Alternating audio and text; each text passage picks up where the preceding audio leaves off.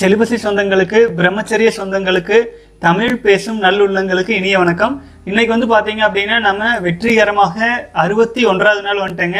இன்னைக்கு வந்து பார்த்தீங்கன்னா பல சகோதரர்கள் இமெயிலே நிறைய கேள்வி கேட்டிருந்தீங்க. நேற்று சில கேள்விகள் மிஸ் ஆயிடுச்சுங்க, அது கோத்ரோ பண்ணலாங்க. வாழ்க வளமுடன். இவ்வளவு நாள் தொடர்ந்து ஆதரவும் சப்போர்ட்டும் கொடுத்து கூடவே பயணிச்சுட்டு இருக்கிற அனைத்து சகோதரர்களுக்கும் நன்றி. மேலும் நம்முடைய பயிற்சி வகுப்புகளில் கிட்டத்தட்ட முந்நூறு ச சகோதரர்களுக்கு மேலே இணைஞ்சு தொடர்ந்து பயிற்சி எடுத்துகிட்டு வந்துட்டு இருக்கீங்க. ரொம்ப சந்தோஷமாக இருக்குதுங்க. மேலும் வந்து பல சகோதரர்கள் வந்து இப்போ நான் ஒரு கைண்ட் ரெக்வஸ்ட்டுங்க, நம்ம சர்வர் வந்து ஆல்ரெடி ஃபுல்லான சூழ்நிலையில் இருக்கிறதுனால சிலருக்கு வந்து கொஞ்சம் ஹேங்கிங் இஷ்யூஸ் வரலாம். ஆகவே நான் வந்து புதிதாக ரெஜிஸ்டர் பண்ணாமல் இருக்கிற சகோதரர்களோட வேண்டி கேட்டுக்கிறது என்னென்னா, பயிற்சியில் கலந்து கொண்ட சகோதரர்கள் மட்டுமே அக்சஸ் செய்யுமாறு நம்ம இணையதளத்தை கேட்டுக்கிறேனுங்க. அப்புறமேல் வந்து பார்த்தீங்க அப்படின்னா விரைவில் கூடிய விரைவில் வந்து இந்த மாத கடைசியில் சர்வரின் கெப்பாசிட்டி இன்க்ரீஸ் பண்ணிடுவோம். அதன் பிறகு வந்து ஒரு இரண்டாயிரம் சகோதரர்கள் இணைஞ்சாலும் எளிமையாக எடுத்துகிட்டு போகிற மாதிரி நம்ம ரெடி பண்ணிடலாங்க. வாழ்க வளமுடன். ஓகே, இன்றைக்கி வந்து இமெயில் கேள்வி பதில்கள்லாம் முதல்ல பார்த்துடலாங்க. கியூஏ போட்டு வர்ற கே சகோதரர் சொல்லியிருக்காரு, பெயர் படிக்காமல் படிக்கிறேனுங்க. அண்ணா, தொண்ணூறு நாள் விந்து சக்தி மீ வீண் பண்ண மாட்டேன் அண்ணா. வேறு யோகா, மெடிடேஷன், தியானம் எதுவும் பண்ணணுமா அண்ணா, இல்லை தேவையில்லையா? என் மனம் உறுதியாக இருக்கேன், விந்து சக்தி வீண் பண்ண மாட்டேன் என்று எனக்கு நம்பிக்கை இருக்கண்ணா. அசை உணவு எடுக்கலாமா வேண்டாமா அண்ணா? நான் முட்டை அதிகம் விரும்பி சாப்பிடுவேன், நீங்கள் சொன்னால் அதையும் விட்டுருவேன் அண்ணா. அசைவம் சாப்பிடலாமா வேண்டாமா, பதில் சொல்லுங்கள். வாழ்க வளமுடன் சகோதரரே. இந்த உணவு சம்பந்தமாக நம்ம ஏற்கனவே வீடியோஸ் போட்டிருக்கோம். இப்போ திரும்பவும் வந்து நீங்கள் கேட்கறதுனால நான் சொல்கிறேன், உணவு வந்து உங்களுடைய உடல் அமைப்பு வந்து உங்களுக்கு அட்ஜஸ்டை கொடுக்காமல் உங்களால் வந்து மேனேஜ் பண்ணிக்க முடியும் அப்படின்னா, அசைவம் சாப்பிட்டாலும் உங்களால் மேனேஜ் பண்ணிக்க முடியும் அப்படின்னா நிச்சயமாக நீங்கள் சிலிபஸை ஃபாலோ பண்ணலாம். நீங்கள் அசைவம் சாப்பிட்ட பிறகு ஒன்று ஒரு நாள், இரண்டு நாள், மூன்று நாள் வரை கவனிங்க. உடல் வந்து உங்களுடைய உயிராற்றலை வெளியில் தள்ளுறக்கு துடிக்குது அப்படின்னா தயவு செஞ்சு அசைவத்தை விட்டுருங்க. என்னை கேட்டீங்க அப்படின்னா, நீங்கள் வே வேறு யோகா, தியானம், மெடிடேஷன் இதெல்லாம் பண்ணணுமான்னு கேட்குறீங்க இல்லைங்களா? வேறு யோகா, தியானம், மெடிடேஷன் பண்ணுறதும் அசைவம் சாப்பிடாமல் விடுறதும் கிட்டத்தட்ட ஈக்குவல் தானுங்க. அசைவம் சாப்பிடாமல் இருந்தால் எளிமையாக தொண்ணூறு நாள் கடந்து போயிடலாம். ஒருவேளை அசைவம் சாப்பிட்டாலும் ஒரு சிலருக்கு வந்து அந்த இம்யூனிட்டி பவர் வந்து தொண்ணூறு நாள் எளிமையாக கடப்பதற்கான வலிமையோடு தான் இருக்கும் ஆச்சுங்களா. நான் வந்து என்ன சொல்கிறேன்னா, நம்முடைய விந்து சக்தி, உயிர் சக்திங்கிறது சிவம் அப்படின்னா, சிவம் தேவர்களுக்கும் வரம் கொடுப்பாரு, அசுரர்களுக்கும் வரம் கொடுப்பாரு ஆச்சுங்களா. நம்ம வந்து முழு தேவர்களும் இல்லை, அசுரர்களும் கிடையாது. தெய்வம் பாதி, மிருகம் பாதி கலந்து சலக்கும் நம்ம மனித உடல் அப்படிங்கிறதுங்க. அப்படி இருக்கும்போது உங்களுடைய உடல் அதற்கான இம்யூனிட்டியோட அசைவம் சாப்பிட்டாலும் தாக்கு பிடிக்க இயலும் என்றால் நீங்கள் நிச்சயமாக வந்து சாப்பிட்டுக்கலாம். ஆனால் என்னுடைய ரெக்வஸ்ட் என்னன்னு கேட்டிங்கன்னா, ஒரு முப்பது நாள் நாற்பது நாள் எல்லாம் கடக்கும்போது உங்களுக்கு அபரிமிதமான சக்தி இருக்கும், உணவின் தேவையே குறைஞ்சிடும் ஆச்சுங்களா. மூணு வேலையிலேருந்து ரெண்டு வேலைக்கு மாறிக்குவீங்க. ரெண்டு வேலையிலேருந்து இன்னும் நூறு நாள் எல்லாம் வரும்போது பார்த்தீங்கன்னா உணவு வந்து ஒரு வேளை சாப்பிட்டாலே போதுங்கிற அளவுக்கு வந்து உடலிடம் எனர்ஜி இருக்கும் ஆச்சுங்களா. அப்போது அசைவத்தின் தேவையே இல்லாமல் போயிடும். அதனால தான் நான் வந்து உங்களுடைய சிந்தனைக்கே நான் விட்டுறேன். அசைவம் நீங்கள் சாப்பிடுங்க, சாப்பிடாம இருங்க. உங்கள் உடலை கேட்டு, உங்கள் உடல் என்ன சொல்லுதோ அதை கேட்டு நீங்கள் பண்ணலாம். வாழ்க வளமுடன். அடுத்தது வந்து பார்த்தீங்க அப்படின்னா சகோதரர் கேட்டிருக்காரு, வாழ்க வளமுடன் ப்ரோ, ப்ளீஸ் ப்ளீஸ் இதை பற்றி சொல்லுங்கள் ப்ரோ. ஒரு சாமியார் சொல்கிறாரு, விந்து ஃபிஃப்டீன் டேஸ்க்கு ஒரு வாட்டி அதுவாகவே வெளியேறிடும். இதுவும் நம்ம மாஸ்டர்பேட் பண்ணாமல் இருந்தால், அப்படி மாஸ்டர்பேட் பண்ணாமல் பண்ணாமல் இருக்கிறவங்க விந்து மேலே கொண்டு செல்லணும்னா, அப்படி பண்ண விந்து மேலே கொண்டு செல்லணுமாமா, அப்படி பண்ணலைன்னா விந்துவே இருக்கிறதே பாடியில் நோய் வந்துடும் சொல்கிறாரு. அப்படி மாஸ்டர்பேட் பண்ண லிமிட்டை லிமிட்டாக பண்ணணுமா லிமிட்டாக பண்ணணுமா சொல்கிறாரு. அப்படி அவர் சொல்கிறது இது நிஜமா ப்ரோ? ஃபிஃப்டீன் டேஸுக்கு ஒரு வாட்டி வெளியேற்ற வெளியாகிறதுல உயிர் சக்தி போகுமா, இல்லை லாக்டோஸ் திரவம் போகுமா, கொஞ்சம் சொல்லுங்கள் ப்ளீஸ் ப்ளீஸ். வாழ்க வளமுடன். சகோதரரே, நீங்கள் யாரோ ஒரு வயதான யோகி சொல்லியிருக்கீங்க, ஒரு சாமியார் வந்து பதினஞ்சு நாளைக்கு ஒருக்கா தானாகவே வெளியில் போயிருன்னு சொல்கிறீங்க. லிவிங் எக்ஸாம்பிள்ஸ் நம் பயிற்சியில் கலந்து கொண்ட கிட்டத்தட்ட நூற்றுக்கணக்கான சகோதரர்கள் முப்பது நாட்களை கடந்து போயிட்டு இருக்காங்க. ஒரு சிலருக்கு வெட் ட்ரீம்ஸ் வரும். வெட் ட்ரீம்ஸ் வருவது இயல்பாகவே லாக்டோஸ் திரவம் தான் போகும். பதினஞ்சு நாளுக்கு ஒருக்கா உயிராற்றல் விந்து சக்தியில் போயிடும் அப்படின்னா அது வந்து ஆண்களுக்கு அது கிடையாது, பெண்களுக்கு தான் முப்பது நாளைக்கு ஒருக்கா போயிடும். அந்த சாமியாருக்கு வந்து ஆணுக்கும் பெண்ணுக்கும் வித்தியாசம் தெரியலன்னு நினைக்கிறேங்க. அவர் வந்து பெண்களுக்கு முப்பது நாளைக்கு ஒருக்கா கருமுட்டை வந்து வெளியேறிடும், ஆண்களுக்கு அப்படி அறவே கிடையாது.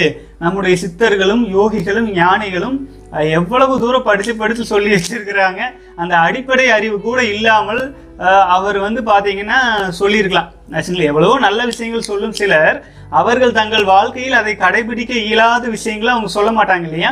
அவர்னால பதினஞ்சு நாளைக்கு மேலே காப்பாற்ற முடியாத ஒரு வாழ்க்கையை வாழ்ந்த காரணத்தினால அவர் வந்து வெளியேற்றிடுவதாக சொல்லிட்டு இருக்காரு.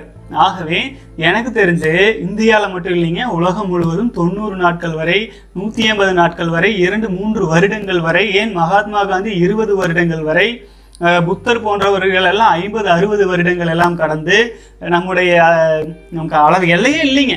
சாதனை செய்தோர் அனைவருமே இந்து சக்தியை வீணாக்காமல் இருந்தவங்கள்தான்.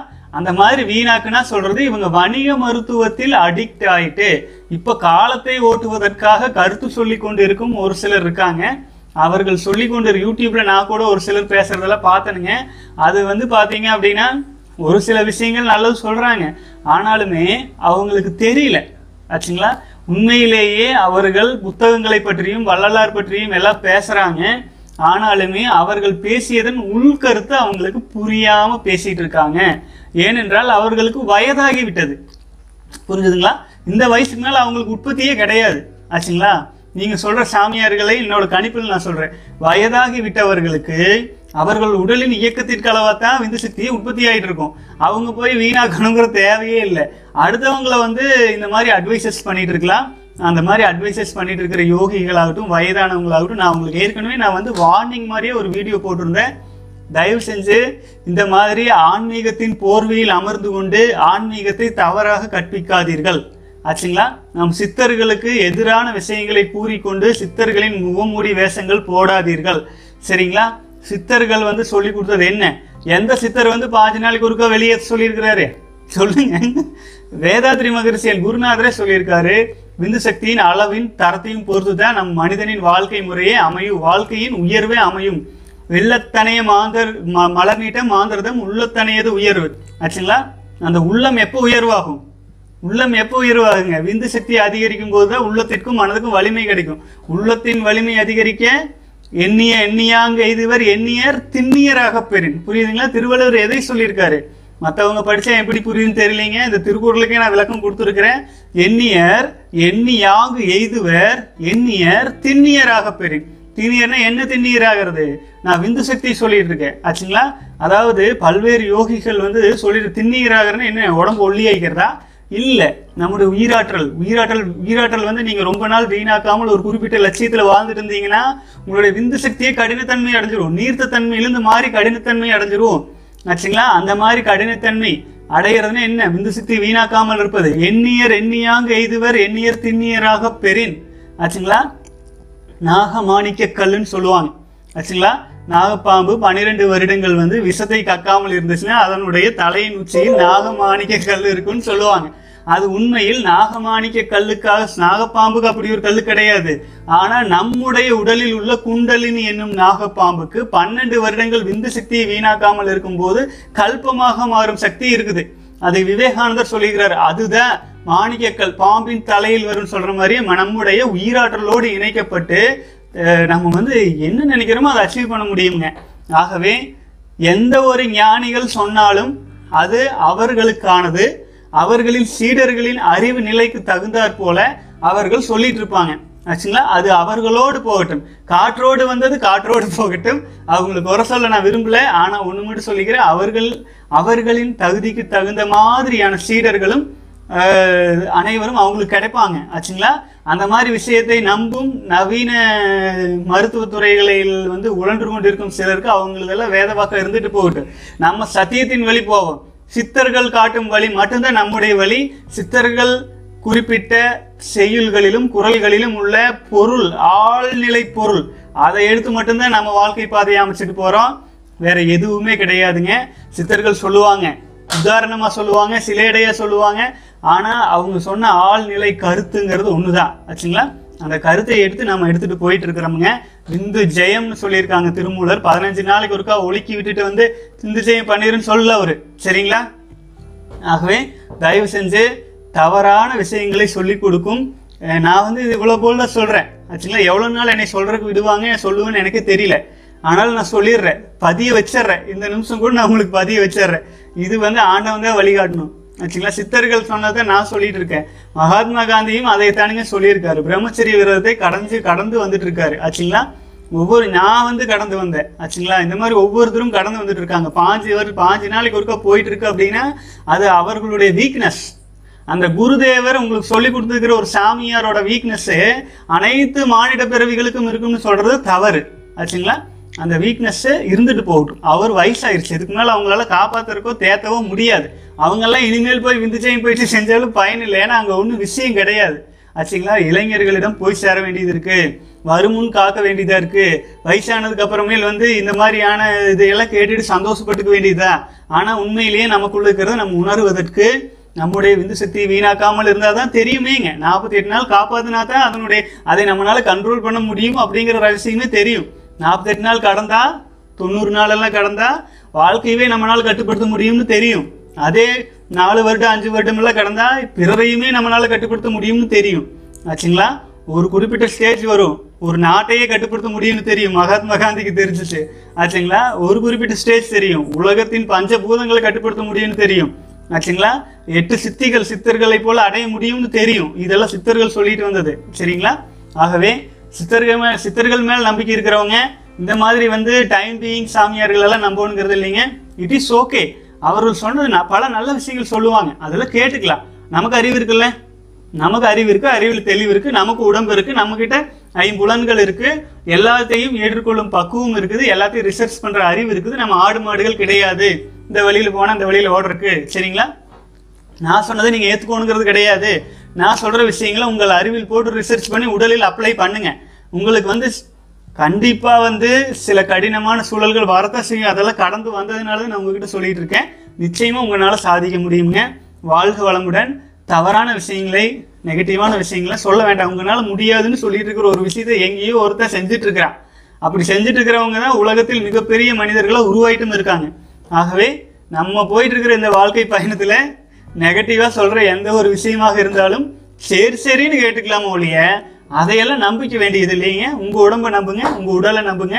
பத்து நாள் காப்பாற்றும் போது இருக்கிற எனர்ஜி காலம் முழுக்க காப்பாற்றும் போது அது எங்கே போகும்? நமக்குள்ளே தான் இருக்கும். ஆச்சுங்களா, அந்த எனர்ஜி எல்லா சக்திகளையும் நமக்கு கொடுக்க வல்லது. தொண்ணூறு நாள் நீங்கள் கடந்து பார்த்துட்டு அப்புறம் எங்கிட்ட சொல்லுங்கள். ஆச்சுங்களா, அப்போ உங்களுக்கே தெரியும். பலருக்கும் பல்வேறு விதமான மாற்றங்கள் சொசைட்டியில் ஒரு பப்ளிக்கில் நீங்கள் போய் நின்னாலே நாலு பேர் உங்களை மரியாதை கொடுப்பாங்க. எங்கிருந்து இந்த மரியாதை வந்ததுன்னு உங்களுக்கே ஆச்சரியமாக இருக்கும். அது ஏன்? விந்து சக்தியை காப்பாற்றினது தான் அப்பன்னு உங்களுக்கு உணர்வீங்க. அப்போ அது உணரும் போது நீங்கள் எனக்கு தேங்க்ஸ் சொல்லுவீங்க. அது வரைக்கும் நீங்கள் உங்களை ஃபாலோ பண்ணுங்கள். வாழ்க வளமுடன். அடுத்தது வந்து பார்த்தீங்க அப்படின்னா சகோதரர் கேட்டிருக்காரு, ப்ரோ நைட் ஃபால் ஆகும்போது வர்றது லாக்டோஸ் திரவமா இல்லை விந்துவா எப்படி தெரிஞ்சுக்கிறது ப்ரோ சொல்லுங்கிறீங்க. இரவு நேரத்தில் உங்களுடைய அர்ஜஸ் இல்லாது, உங்களுடைய முழு அழுத்தம் இல்லாது உங்களுடைய விந்து சக்தி உயிராற்றலோ பெரும்பாலும் வெளியில போகாது. இதுதான் இயல்பு. சரிங்களா, அப்புறம் வந்து இந்த நைட் ஃபால் அளவுக்கு மீறி ஆகிட்டு இருக்கு அப்படின்னா இதையெல்லாம் சரி செய்யறதுக்கு தான் நம்ம வந்து பார்த்தீங்கன்னா பயிற்சி முறைகள் காயக்கல்பம்னு என் குருநாதர் கொடுத்தாரு. அதையவே இம்ப்ரூவ் பண்ணி விந்து ஜெயம்னு நான் கொடுத்துட்டு இருக்கேன். ஆச்சுங்களா, ஆகவே உங்களுக்கு லாக்டோஸ் திரவம் தான் பெரும்பாலும் போகிறதே. உங்களுக்கு வீக்னஸ் ஆகுதான்னு பாருங்கள். காலையில் எழுந்தவுடன் முந்தைய நாளை விட இன்றைய தினம் வீக்னஸ் அதிகமாக இருக்கா, உடலில் எனர்ஜி குறைஞ்சிருக்கா அப்படின்னு நீங்கள் ஒன் ஆர் டூ டேஸ் பொறுமையாக பார்த்தீங்கன்னா தான் தெரியும். தொடர்ந்து இது நடந்து கொண்டிருந்தால் நாம் வந்து திருமூலர் அருளிய விந்து ஜெயம் பயிற்சியை நாம் வந்து முறைப்படி நாம் கற்றுக்குங்க. இல்லைன்னா பக்கத்தில் இருக்கிற மனவளக்கலை மன்றங்களில் உள்ள காயக்கல்ப பயிற்சியை கூட கற்றுக்குங்க. அது ஓரளவுக்கு ரெமிடியாக இருக்கும். தொடர்ந்து பயணிக்கலாம் சகோதரரே. ஆனால் நான் சொல்கிறேன் லாக்டோஸ் திரவம் தான் போகும்.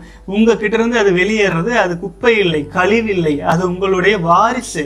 உங்களுடைய வாரிசு அப்பா நான் போகிட்டான்னு காத்துட்டு இருக்கோம். நீங்கள் போங்க அப்படின்னு சொன்னா தான் அது போகுமே.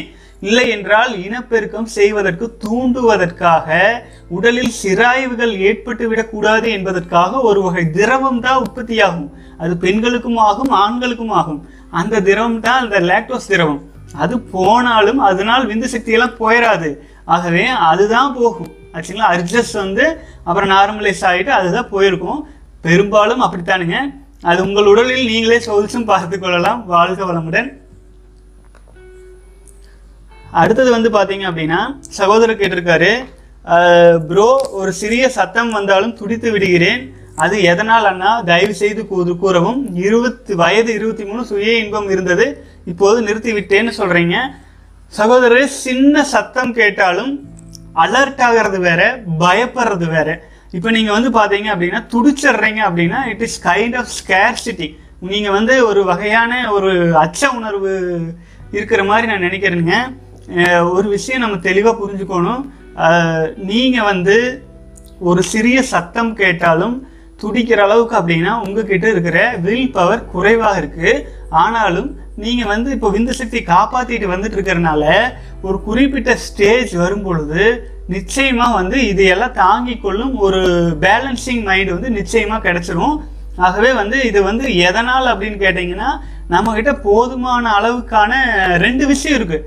அலர்ட்டாக இருக்கிறது அப்படின்னா ஏதோ ஒன்று நடந்துகிட்ருக்கு நம்ம நோக்கி வருது அப்படின்னாலே நம்மளால் டக்குன்னு அலர்ட் ஆகிடுது, அது வந்து பாசிட்டிவ் ஆச்சுங்களா.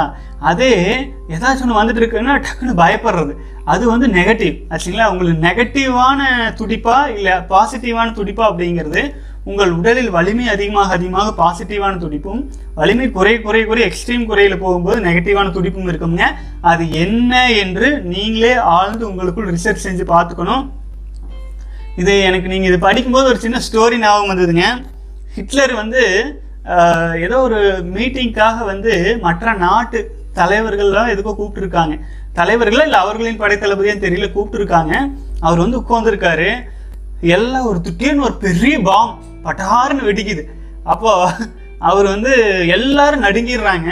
ஹிட்லர் அங்கே திரும்பி பாட்டு அங்கே அங்கே என்ன சத்தம் அப்படின்னு கேட்டுறாரு, அங்கே என்ன சத்தம் அப்படின்னு கேட்குறாரு. அப்போது அது அது வந்து அவர் பதட்டமெல்லாம் அடையலை, அசால்ட்டா அங்கே என்ன சத்தம், சும்மா இருக்க மாட்டேங்க அப்படிங்கிற மாதிரி. அவர் வந்து அந்த அளவுக்கு ஒரு பேலன்ஸ்டா, எப்பேற்பட்ட ஒரு அணுகுண்டே பக்கத்தில் வெடிச்சா கூட அதிராம சாதாரணமாக அது ஹேண்டில் பண்ணார்.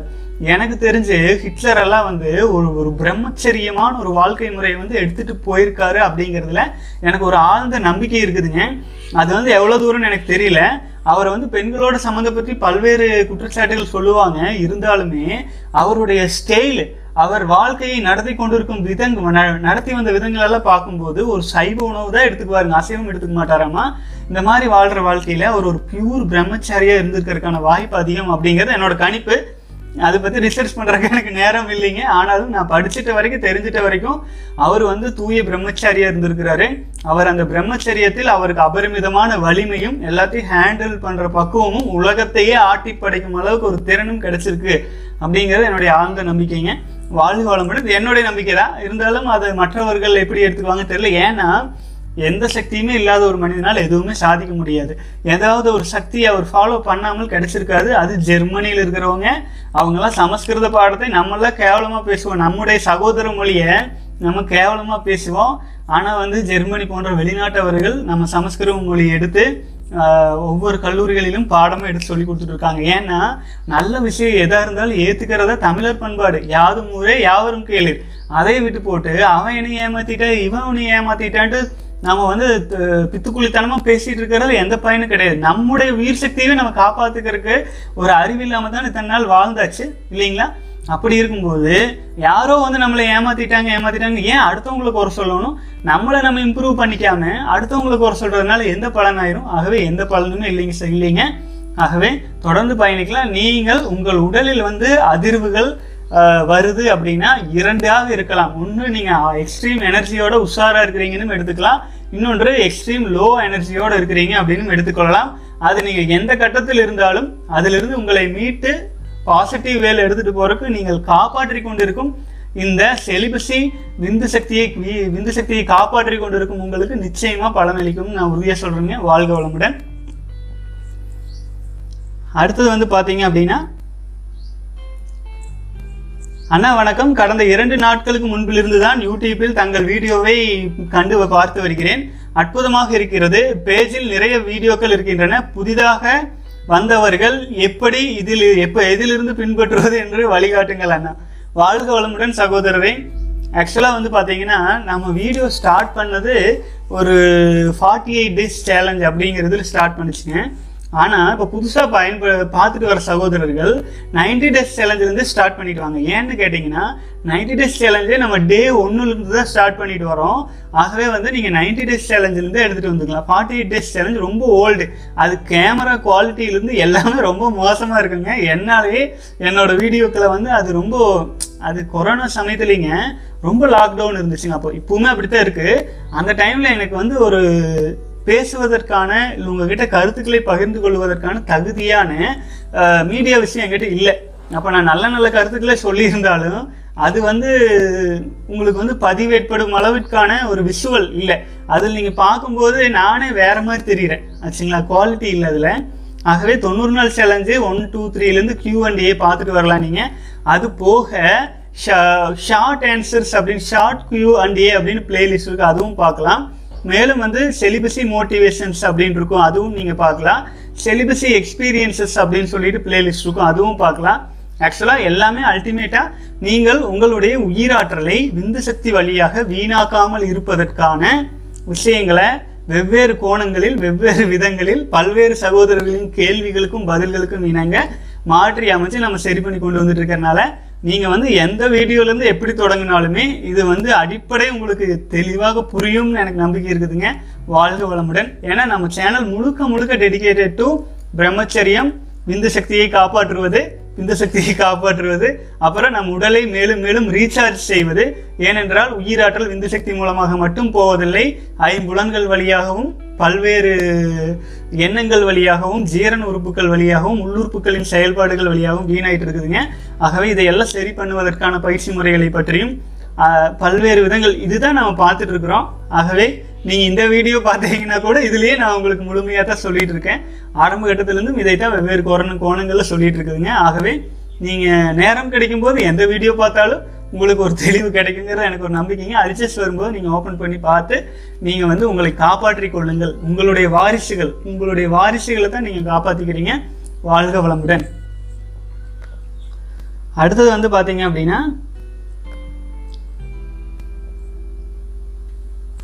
சகோதரர்கள் கியூ அண்ட் ஏ. ஓகே, வணக்கம் sir. I am in my sixty seventh day journey. I did not have any wet dreams nothing. அதாவது அறுபத்தி ஏழு நாள் வந்துட்டீங்க சகோதரர், வந்து வெட் ட்ரீம்ஸ் எல்லாம் எதுவும் வரலன்னு சொல்லியிருக்கீங்க. நாட் ஈவன் தாட்ஸ், எண்ணங்கள் கூட இல்லைன்னு சொல்கிறீங்க. But I feel with less energy and feel sleepy. Also I feel my brain is in sleepy state. I feel very lazy, I feel empty, I feel like I don't have energy. Even while typing, I feel sleepy. Uh, I am feeling like this for past five days. Why this is happening, sir? When I will feel more energy again? வாழ்க வளமுடன் சகோதரரே. இது வந்து ரொம்ப சிம்பிளாக உங்கள் உடல் என்ன சொல்லுதுன்னா, நீங்கள் வந்து அறுபது நாள் கடந்தாச்சு, நல்ல எனர்ஜி இருக்குது, ஃபுல் எனர்ஜி இருக்குது. உங்கள் உடலில் உங்களை சீர்படுத்தி கொள்வதற்கு வந்து உங்களை ரெஸ்ட் எடுக்க சொல்லுது. புரியுதுங்களா? ஸ்லீப்பின்னு சொல்கிறீங்களா, நல்லா தூங்குங்க, நிம்மதியாக தூங்குங்க. ஸ்லீப்பியாக இருக்கும்போது தூங்குங்க, நல்லா ரெஸ்ட் எடுங்க. இந்த ரெஸ்ட் எடுக்கிறது ஒரு இரண்டு நாள் வேலைக்கே போயிட்டு இருந்தீங்கன்னா ஒரு நாள் ரெண்டு நாள் ரெஸ்ட் எடுத்துட்டு நல்லா அமைதியாகவும் நல்ல கவனத்தை வந்து டிவி அது இதுன்னெலாம் செலுத்தாமல் உங்களுக்குள்ளேயே செலுத்தி தியானம். ஒருவேளை வந்து செலிபஸி பயிற்சிகளில் இருந்தீங்க அப்படின்னா இலவசமாக தான் போயிட்டு இருக்கிறதுனால நீங்கள் அதில் கலந்து கொண்டு கூட அந்த பயிற்சிகள் எல்லாமே நீங்கள் செய்ய ஆரம்பிச்சிங்க. உங்களை நீங்கள் ரீசார்ஜ் பண்ணிக்கங்க. உடல் வந்து ரெஸ்ட் கேட்குது என்றால் ரெஸ்ட் கொடுங்க, ஸ்லீப் கேட்குது என்றால் ஸ்லீப் கொடுங்க. அறுபத்தி ஏழு நாள் என்பது இது ஒரு ஃப்ளாட் லைன் ஸ்டேஜுக்கு உங்களை கொண்டு வந்திருக்குது. அடுத்த கட்ட ஃப்ளாட் லைன் அஞ்சு நாளாக தான் இது இருக்குங்கிறீங்க. அடுத்த கட்ட ஃப்ளாட் லைனில் நீங்கள் ரெஸ்ட் எடுத்தீங்கன்னா உடல் தன்னைத்தானே மிக எளிமையாக குணப்படுத்தி கொள்ளும். ஆச்சுங்களா? உடலில் ஒரு மிகப்பெரிய வேலை நடக்கிறதுக்காக வெயிட்டிங். புரியுதுங்களா? நீங்கள் ஒன்றும் சொல்கிறேன், உங்களுக்கு எளிமையாக புரியறதுக்காக சொல்கிறேன். வயிறு முட்டை அசை உணவு சாப்பிட்றீங்க அல்லது ஏதேனும் கடினமான உணவு வயிறு முட்டை சாப்பிட்றீங்க. உங்களுக்கு எப்படி இருக்கும்? ஃபீலிங் ஸ்லீப்பி, ஃபீலிங் டயர்ட், நம்மளால் என்ன பண்ணுறதுன்னு தெரியாது. ஏன் ஏன் அப்படி தோணுது? ஏன்னா வயிறு அதை செரிமானம் செய்வதற்கு நம் உடலில் உள்ள அனைத்து எனர்ஜியும் ஈர்க்குது. ஆச்சுங்களா? அந்த சமயத்தில் மற்ற வேலைகள்லாம் செய்யாமல் ரெஸ்ட் கொடுத்தா ஆச்சுங்களா, அதாவது தொண்டனுக்கும் கூட உணவு சாப்பிட்டா தூக்கம் வரும் அப்படின்னு உண்ட மயக்கம் தொண்டனுக்கும் உண்டுங்கிறாங்கள, அந்த மாதிரி வயிறு வந்து ஈர்க்குது அந்த வேலையை முடிக்கிறதுக்காக. அதே நிலைதான் உங்களுக்கும் உடலில் உள்ள குறிப்பிட்ட பாகம், அது எது என்னால் ஜட்ஜ் பண்ண முடியல. நான் உங்கள் உடலுக்குள்ளே இருந்தேன்னா இதுன்னு சொல்லிடுவேன், நான் வெளியில் இருக்கிறதுனால நான் பொதுவாக சொல்கிறேங்க. உங்கள் உடலில் ஏதேனும் ஒரு குறிப்பிட்ட பாகத்தில் முக்கியமான வேலை முடிய வேண்டி இருக்கிறது. அந்த வேலையை சீர் செய்வதற்காக உங்களுக்கு ஸ்லீப்பி ஸ்டேஜ் வருகிறது. தயவு செஞ்சு ரெஸ்ட் எடுங்க, ரெஸ்ட் எடுத்து உடலுக்கு ஒத்துழைப்பு கொடுங்க, எனர்ஜியை வீணாக்காதீங்க, விரைவில் வெளிவந்துடுவீங்க. உடலை என்ன சொல்லுதோ அதை கேட்டுக்குங்க. ஏன்னா இது வந்து அறுபதாவது நாள் கடந்த ஃப்ளாட்லைன். ஆகவே உங்கள் உடலுக்கு ஒத்துழைப்பு கொடுங்க. இந்த ஃப்ளாட்லைன்லேருந்து வெளியில் வந்துட்டீங்கன்னா நீங்கள் ஃபுல் எனர்ஜி ஆகிடுவீங்க சகோதரரை. வாழ்க வளமுடன். அடுத்தது வந்து பார்த்தீங்க அப்படின்னா தியானம், யோகம், விந்துஜெயம் பயிற்சியுடன் ஜிம்முக்கு போய் உடற்பயிற்சி செய்யலாமா செய்யக்கூடாதுன்னு சொல்கிறீங்க. வாழ்க வளமுடன் சகோதரரே. தியானம், யோகம், விந்துஜெயம் பயிற்சி மற்றும் ஜிம்முக்கு போய் உடற்பயிற்சி செய்கிறதால தாராளமாக நீங்கள் செய்யலாம், சூப்பராக செய்யுங்க. ஆனாலுமே அந்த உடற்பயிற்சி செஞ்சு முடித்த உடனே உங்களுக்கு வந்து ரொம்ப டயர்டாக இருந்தால் ரெஸ்ட்டும் கொடுக்கணும் உடம்புக்கு. ரொம்ப பெயின் கொடுக்காதீங்க, எனர்ஜி முழுமையாக வீணாக்கிறாதீங்க.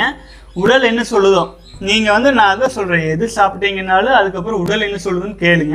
மூணு மணி நேரம் நாலு மணி நேரம் கழிச்சு இந்த மாதிரி ஜிம்முக்கு போய் உடற்பயிற்சி செஞ்சதுக்கப்புறம் still you feel energy and you feel கான்ஃபிடென்ட்னா கண்டினியூ பண்ணுங்க. ஆச்சுங்களா?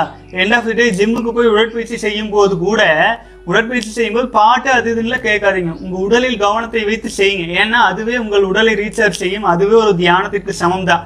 ஆச்சுங்களா? ஆகவே நீங்கள் தொடர்ந்து உங்கள் பயணத்தில் போயிட்டு இருங்க. அப்போ அப்போ அப்போ நம்ம அறிவின் மூலமாக நம் உடலின் மொழியை கற்றுக்கொள்ளுங்கள். மிக எளிமையாக இந்த மாதிரி விஷயத்தில் கடந்து கொள்ள கடந்து வந்துடலாம். வாழ்க வளமுடன். அடுத்தது வந்து பார்த்தீங்க அப்படின்னா கார்த்திக். வாழ்க வளமுடன் சகோதரர், பேர் படிச்சுட்டேன். ஓகே, நீங்கள் வந்து விந்துஜெய பயிற்சிக்காக அக்ரி கேட்டிருக்கீங்க. வாழ்க வளமுடன், அக்ரி. ஓகே, அடுத்தது வந்து பார்த்தீங்க அப்படின்னா சகோதரர் வந்து கியூ அண்ட் ஏல கேட்டிருக்கீங்க. ஹலோ அண்ணா, congratulations for your wonderful service to our society. I pray almighty to continue without problem அண்ணா. I have twenty years old அண்ணா. அப்புறம் I started following celibacy after வாட்சிங் your videos. Day four completed அண்ணா. I would also like to join your celibacy training program. Forty eight days successful no fap journey journey Uh, one small request, could you please tell me how much time it will take all your exercises and meditation in a day? சகோதரரே, அநேகமாக இதே மாதிரி கேள்வி நேற்று வந்ததுன்னு நினைக்கிறீங்க. இந்த நீங்கள் வந்து பயிற்சி முறைகள் ஆரம்பத்தில் ஒரு அரை மணி நேரம், அதன் பிறகு நாள் முழுக்க பயிற்சி செய்கிறதாவே தான் போயிட்டு இருக்குங்க. ஆகவே நீங்கள் வந்து எதை பற்றியும் யோசிக்க வேண்டியதில்லை. மங்க் மோடில் கலந்து கொண்டீங்கன்னா ஒவ்வொரு நிமிடமும் ஒவ்வொரு நேரமும் ஒவ்வொரு வேலை செய்யும்போது, இந்த தண்ணி எடுத்து குடிக்கிறேன் அப்படின்னா நிச்சயமாக விந்துஜெயம் பயிற்சி செஞ்சுட்டு தான் குடிக்கணும். அதனால தான் நான் உங்கள் கூட பேசிகிட்டு இருக்கும்போது அதை செய்ய முடியாதுங்கிறதுனால தண்ணி அப்படியே வச்சுட்டு நான் பேசிகிட்டு இருக்கிறேனுங்க. அந்த பயிற்சி செஞ்சுட்டு ஒவ்வொரு முறையும் நம்ம அந்த பயிற்சி செஞ்சுட்டே இருக்கணும். அது ஆனால் வந்து அது வெளியில் தெரியாது, நமக்குள்ளே தான் நம்ம செஞ்சுக்க போகிறோம். அதே மாதிரியே ஒவ்வொரு நேரமும் தியானத்திலும் யோகத்திலும் இருக்கும்போது நம்ம செய்யும் செயல்களில் ஒரு திருத்தம் இருக்குங்க.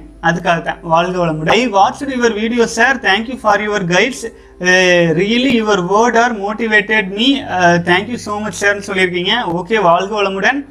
Day one completed, no fap started because your awesome word அப்படின்னு இருக்கிறீங்க. ரொம்ப நன்றி சகோதரரை. வாழ்க வளமுடன். ஒரு நாள் கம்ப்ளீட் பண்ணி ஸ்டார்ட் பண்ணியிருக்கீங்க. சரி, கேள்விக்கு வந்துடுவோம். சார், எனக்கு டூ கொஸ்டின் இருக்குது சார். எனக்கு எதுவுமே பெருசாக தெரில அண்டு கோபம் ரொம்ப வருது அண்ட் ரொம்ப ஷையாக இருக்கேன் பப்ளிக்கில். Yes I mean people. இதில் மாஸ்டர் பேஷன்னாலையா? இதில் மாஸ்டர் பேஷன்னால் இருந்தால் அதை விட்டால் போதுமா சார்? சார் ரிப்ளை ரிப்ளை பண்ண சொல்ல முடியுமா? வாழ்க வளமுடன். பேர் சொல்ல வேண்டாம்னு சொல்லியிருக்கீங்க. பேர் சொல்ல மாட்டேன் சகோதரர். வாழ்க வளமுடன். ஓகே, நீங்கள் கேட்டிருக்கிறது என்னென்னு கேட்டிங்கன்னா கோபம் அதிகமாக வருது, அப்புறமேல் வந்து சோசியல் ஆன்சைட்டி, வெளி உலகத்தில் உங்களால் ஃபேஸ் பண்ணும்போது ஒரு ஒரு வகையான கூச்சம், கூச்சம்னு சொல்ல முடியாது, தயக்கம். நாலு பேருக்கு வந்துருந்தால் அந்த இடத்துல ஃப்ரீயாக போயிட்டு வர முடியல. ஏன்னா உங்களுடைய உயிராற்றல் குறைவாக இருக்குது நம்ம உடலில். ஏன்னா இதே தான் வந்து பிரம்மஹித்தி தோஷம்னு ஒரு காலத்தில் சொல்லுவாங்க. அந்த காலத்தில் பிரம்மஹத்தி தோஷம்னா ஒரு மனிதனை அழித்து விட்டால் நமக்கு அந்த பிரம்மஹத்தி தோஷம் பிடிச்சிக்கும் அப்படிம்பாங்க. அதுதான் இப்போ நடந்துட்டுருக்கு. அபரிமிதமாக கோபம் வர்றதுக்கு காரணமும், அபரிமிதமாக நீங்கள் வந்து சோசியல் ஆன்சைட்டி இருக்கிறதுக்கு மிக முக்கியமான காரணமும், நீங்கள் விந்து சக்தியை அபரிமிதமாக வீணாக்கியது தான் அப்படிங்கிறது என்னால் நூறு சதவீதம் அடித்து சொல்ல முடியுங்க. ஏன்னா கோபம் வந்து எப்போ வரும் தெரியுங்களா? எப்போ கோபம் வரும் தெரியுங்களா? நீங்கள் ஒரு விஷயத்தை ஆசைப்படுறீங்க, அந்த நீங்கள் இப்போ ஆசைப்படுற விஷயம் நடக்கலை அப்படின்னா, அல்லது நீங்கள் ஒரு விஷயத்தை எதிர்பார்க்குறீங்க, அது நம்ம எதிர்பார்த்த மாதிரி மற்றவங்க நடந்துக்கல அப்படின்னா நமக்கு கோபம் வருது. ஏன்னா அந்த விஷயம் நடத்தி காட்டுவதற்காக நம்மளுடைய உயிராற்றல் அபரிமிதமாக வெளியில் போகுது. அதே ஏன் கோபமாக அபரிமிதமாக போகுதுன்னா நம்மக்கிட்ட பேலன்ஸ் இல்லை.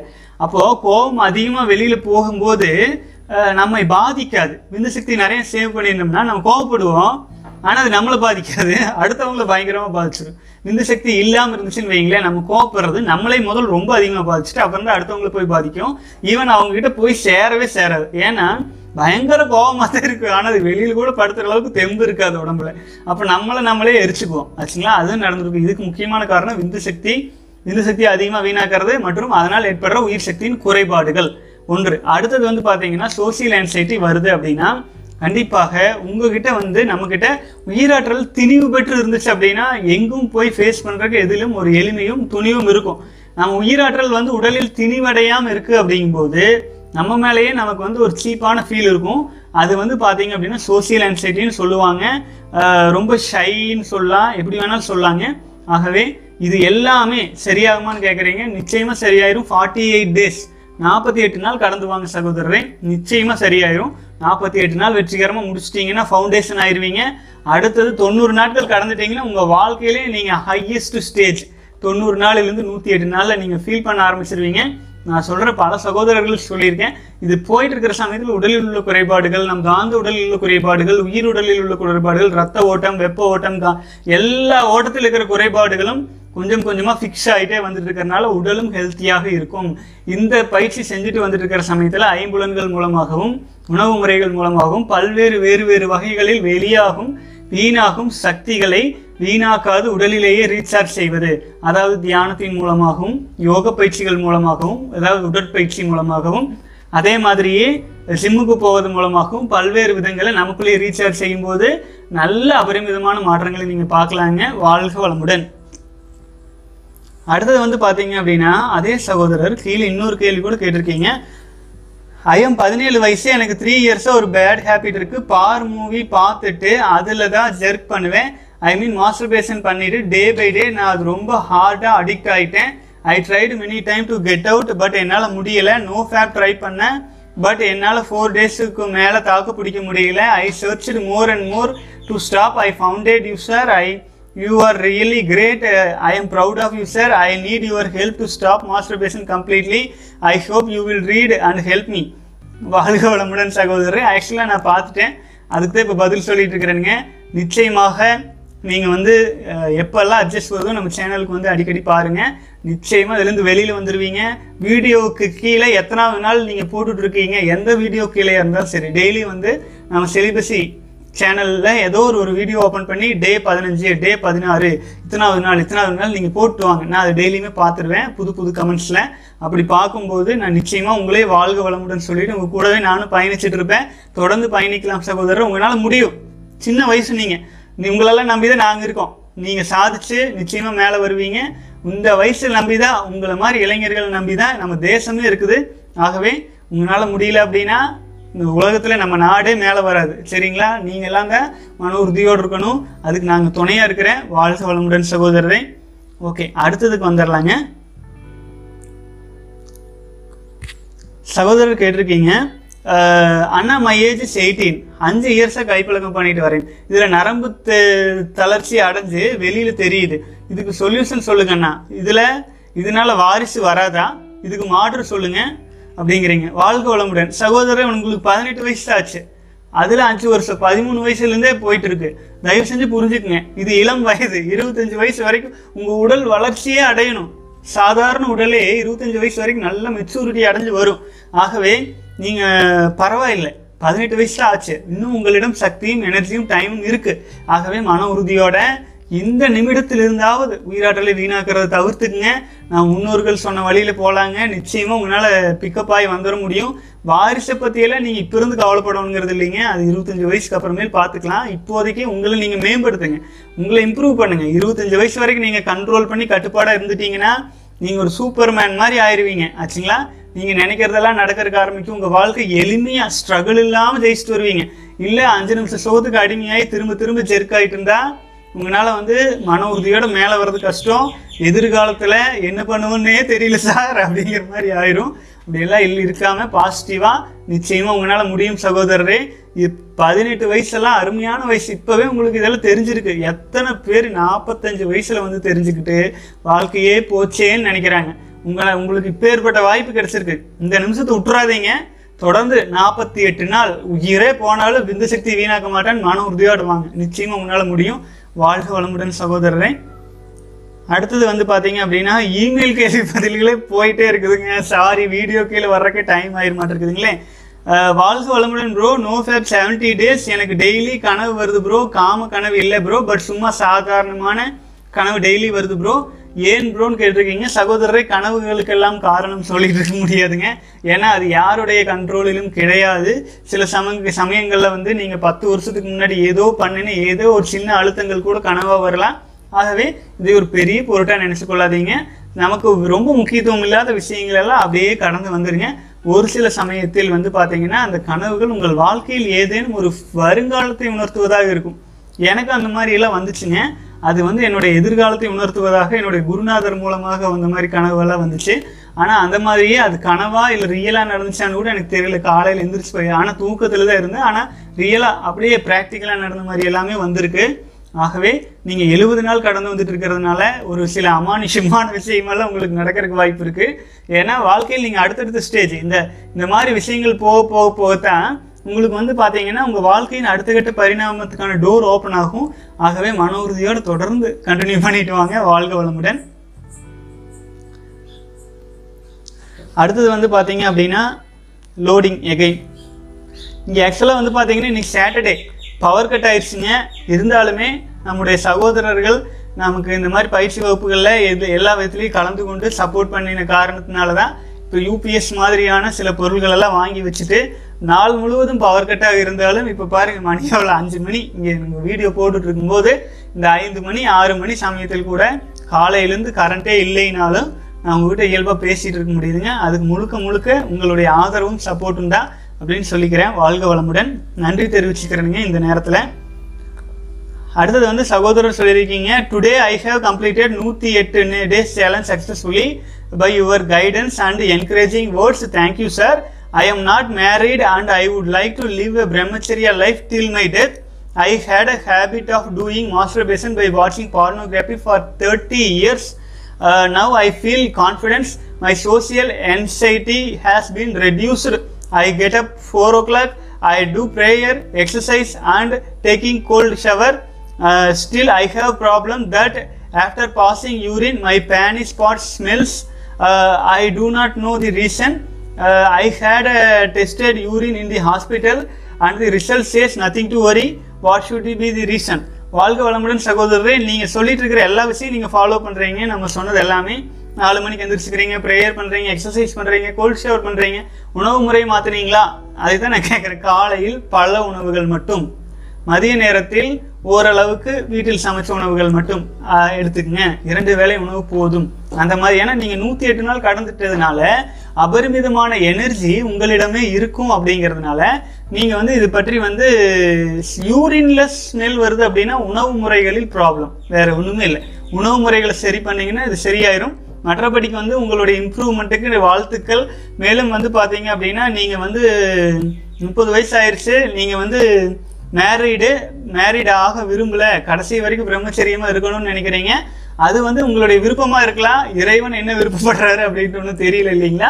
காலத்தில் அமைதியாக நூறு நாள் தானே கடந்திருக்கு, இன்னும் பல காலங்கள் போகலாங்க. இன்னும் ஒரு வருஷம் அப்படியே போயிட்டு இருக்கும்போது இந்த கொரோனா ப்ராப்ளம் எல்லாம் முடிகிற சமயத்தில் அது எல்லாமே இன்னும் இன்னும் உங்கள் வாழ்க்கையில் இம்ப்ரூவ்மெண்ட் ஆகையில் இறைவன் உங்களுக்கான பாதையையும் காட்டிடுவார். நிச்சயமாக அது நல்ல பாதையாக உங்கள் காலம் முழுவதும் நீங்கள் நிலைத்து மகிழும்படியாக இருக்கும்.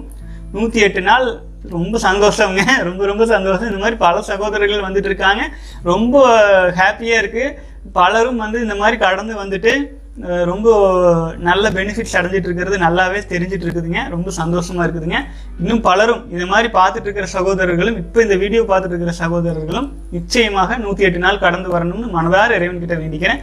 வாழ்க வளமுடன். அடுத்தது வந்து பார்த்தீங்க அப்படின்னா ஓகே சகோதரர்களே, இமெயிலில் வந்த கேள்வி பதில்கள் பெரும்பாலும் பார்த்து முடிச்சாச்சுங்க. ஆனால் வந்து இதில் என்ன சின்ன குழப்பம் ஆயிடுச்சு அப்படின்னா, இப்போவே வந்து முக்கால் மணி நேரத்தை கடந்தாயிருச்சு. இப்போ வந்து பார்த்தீங்க அப்படின்னா வீடியோ கீழே போயிடலாம்.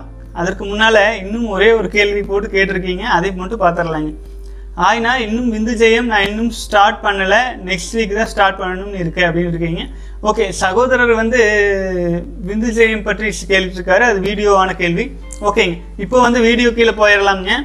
வீடியோ கீழே ஏற்கனவே நிறைய கொஸ்டின்ஸ் இருந்ததுங்க. ஆல்ரெடி முக்கால் மணி நேரம் ஆகிவிட்டது. சிலரின் கேள்வி பதில்கள் ஒருவேளை வந்துங்க வீடியோ கீழே நான் படிக்க முடியலை என்றாலுமே வந்து கமெண்ட்ஸில் வந்து நீங்கள் திரும்பவும் வந்து இமெயிலில் கியூஏன்னு போட்டு போட்டு விட்ருங்க சகோதரர்களே. ஏன்னா இன்றைக்கி நேரம் ஆயிடுச்சு இல்லைங்களா. நாளைக்கு வந்து நான் பார்க்கும்போது வீடியோ கீழே அது இன்னமும் கீழே போயிடும், என்னால் ஃபைண்ட் அவுட் பண்ணுறதே கஷ்டமாயிருங்க. ரொம்ப இம்பார்ட்டண்ட்னா மெயில் கூட திரும்பவும் போட்டு விட்டுருங்க. ஓகே, இப்போ வந்து இமெயில் இருக்கிற கேள்வி பதில்கள் பார்த்துடலாம். ராம் எஸ், ஒன்றாவது நாள் இருபத்தி ஒரு நாள் சேலஞ்சு மாதிரி வச்சுருக்கீங்க, சூப்பர், வாழ்க வளமுடன். அடுத்து வெட்ரீம்ஸ் எனக்கு வருது சார், பட் விந்து மட்டும் போகுதா இல்லை உயிர் உயிரணு போகுதான்னு தெரியல. ப்ளீஸ் டெல் மீ, நைட் ஃபாலில் ஒன்லி விந்து போகுமா?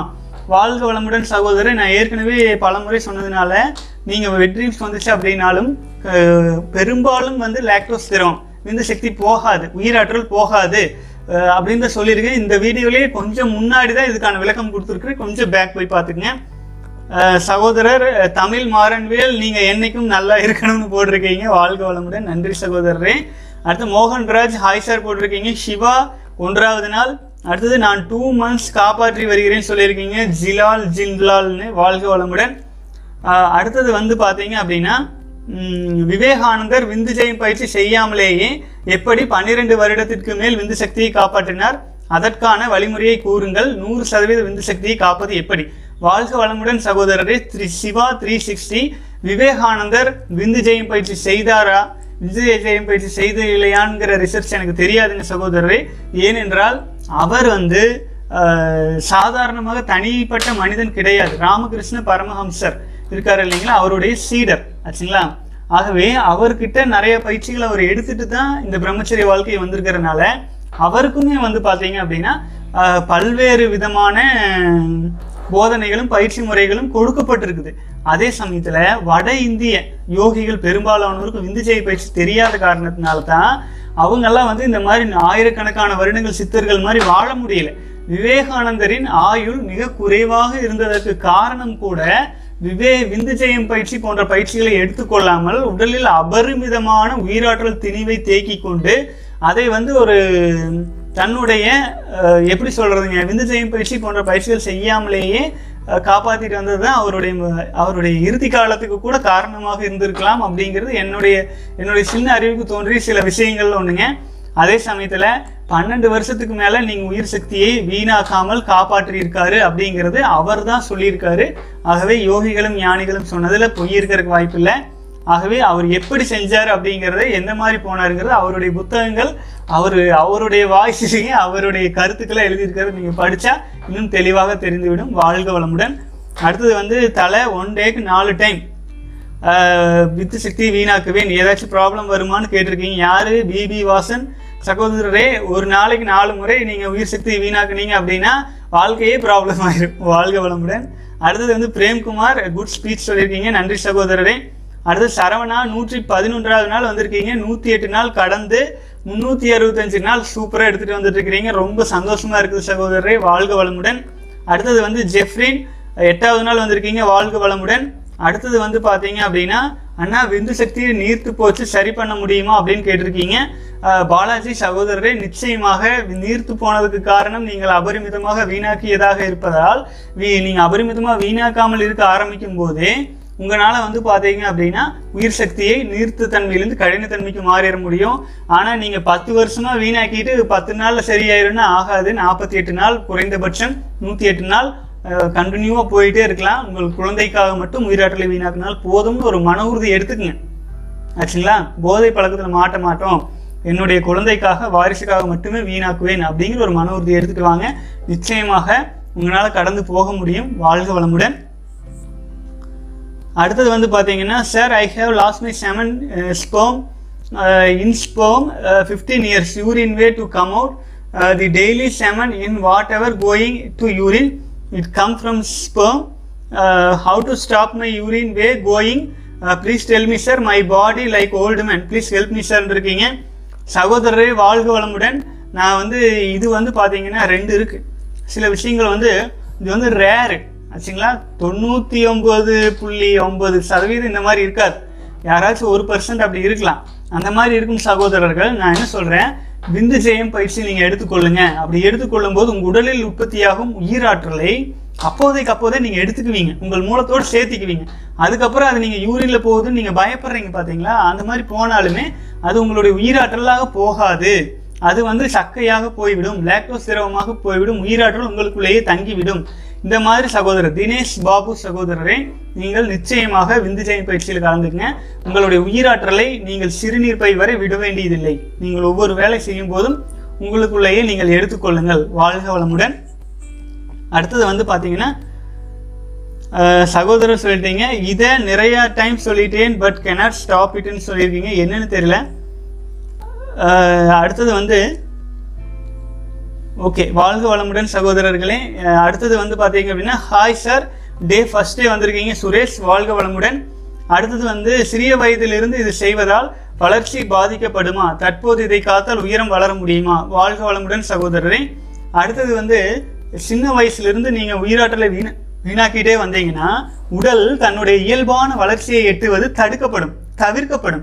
ஏன்னா அது எனர்ஜி நீங்கள் வீண் பண்ணிட்டீங்க, வீக்னஸாக தான் இருக்கும். உங்கள் உடலுக்கான இயல்பான வளர்ச்சி என்பது வராது.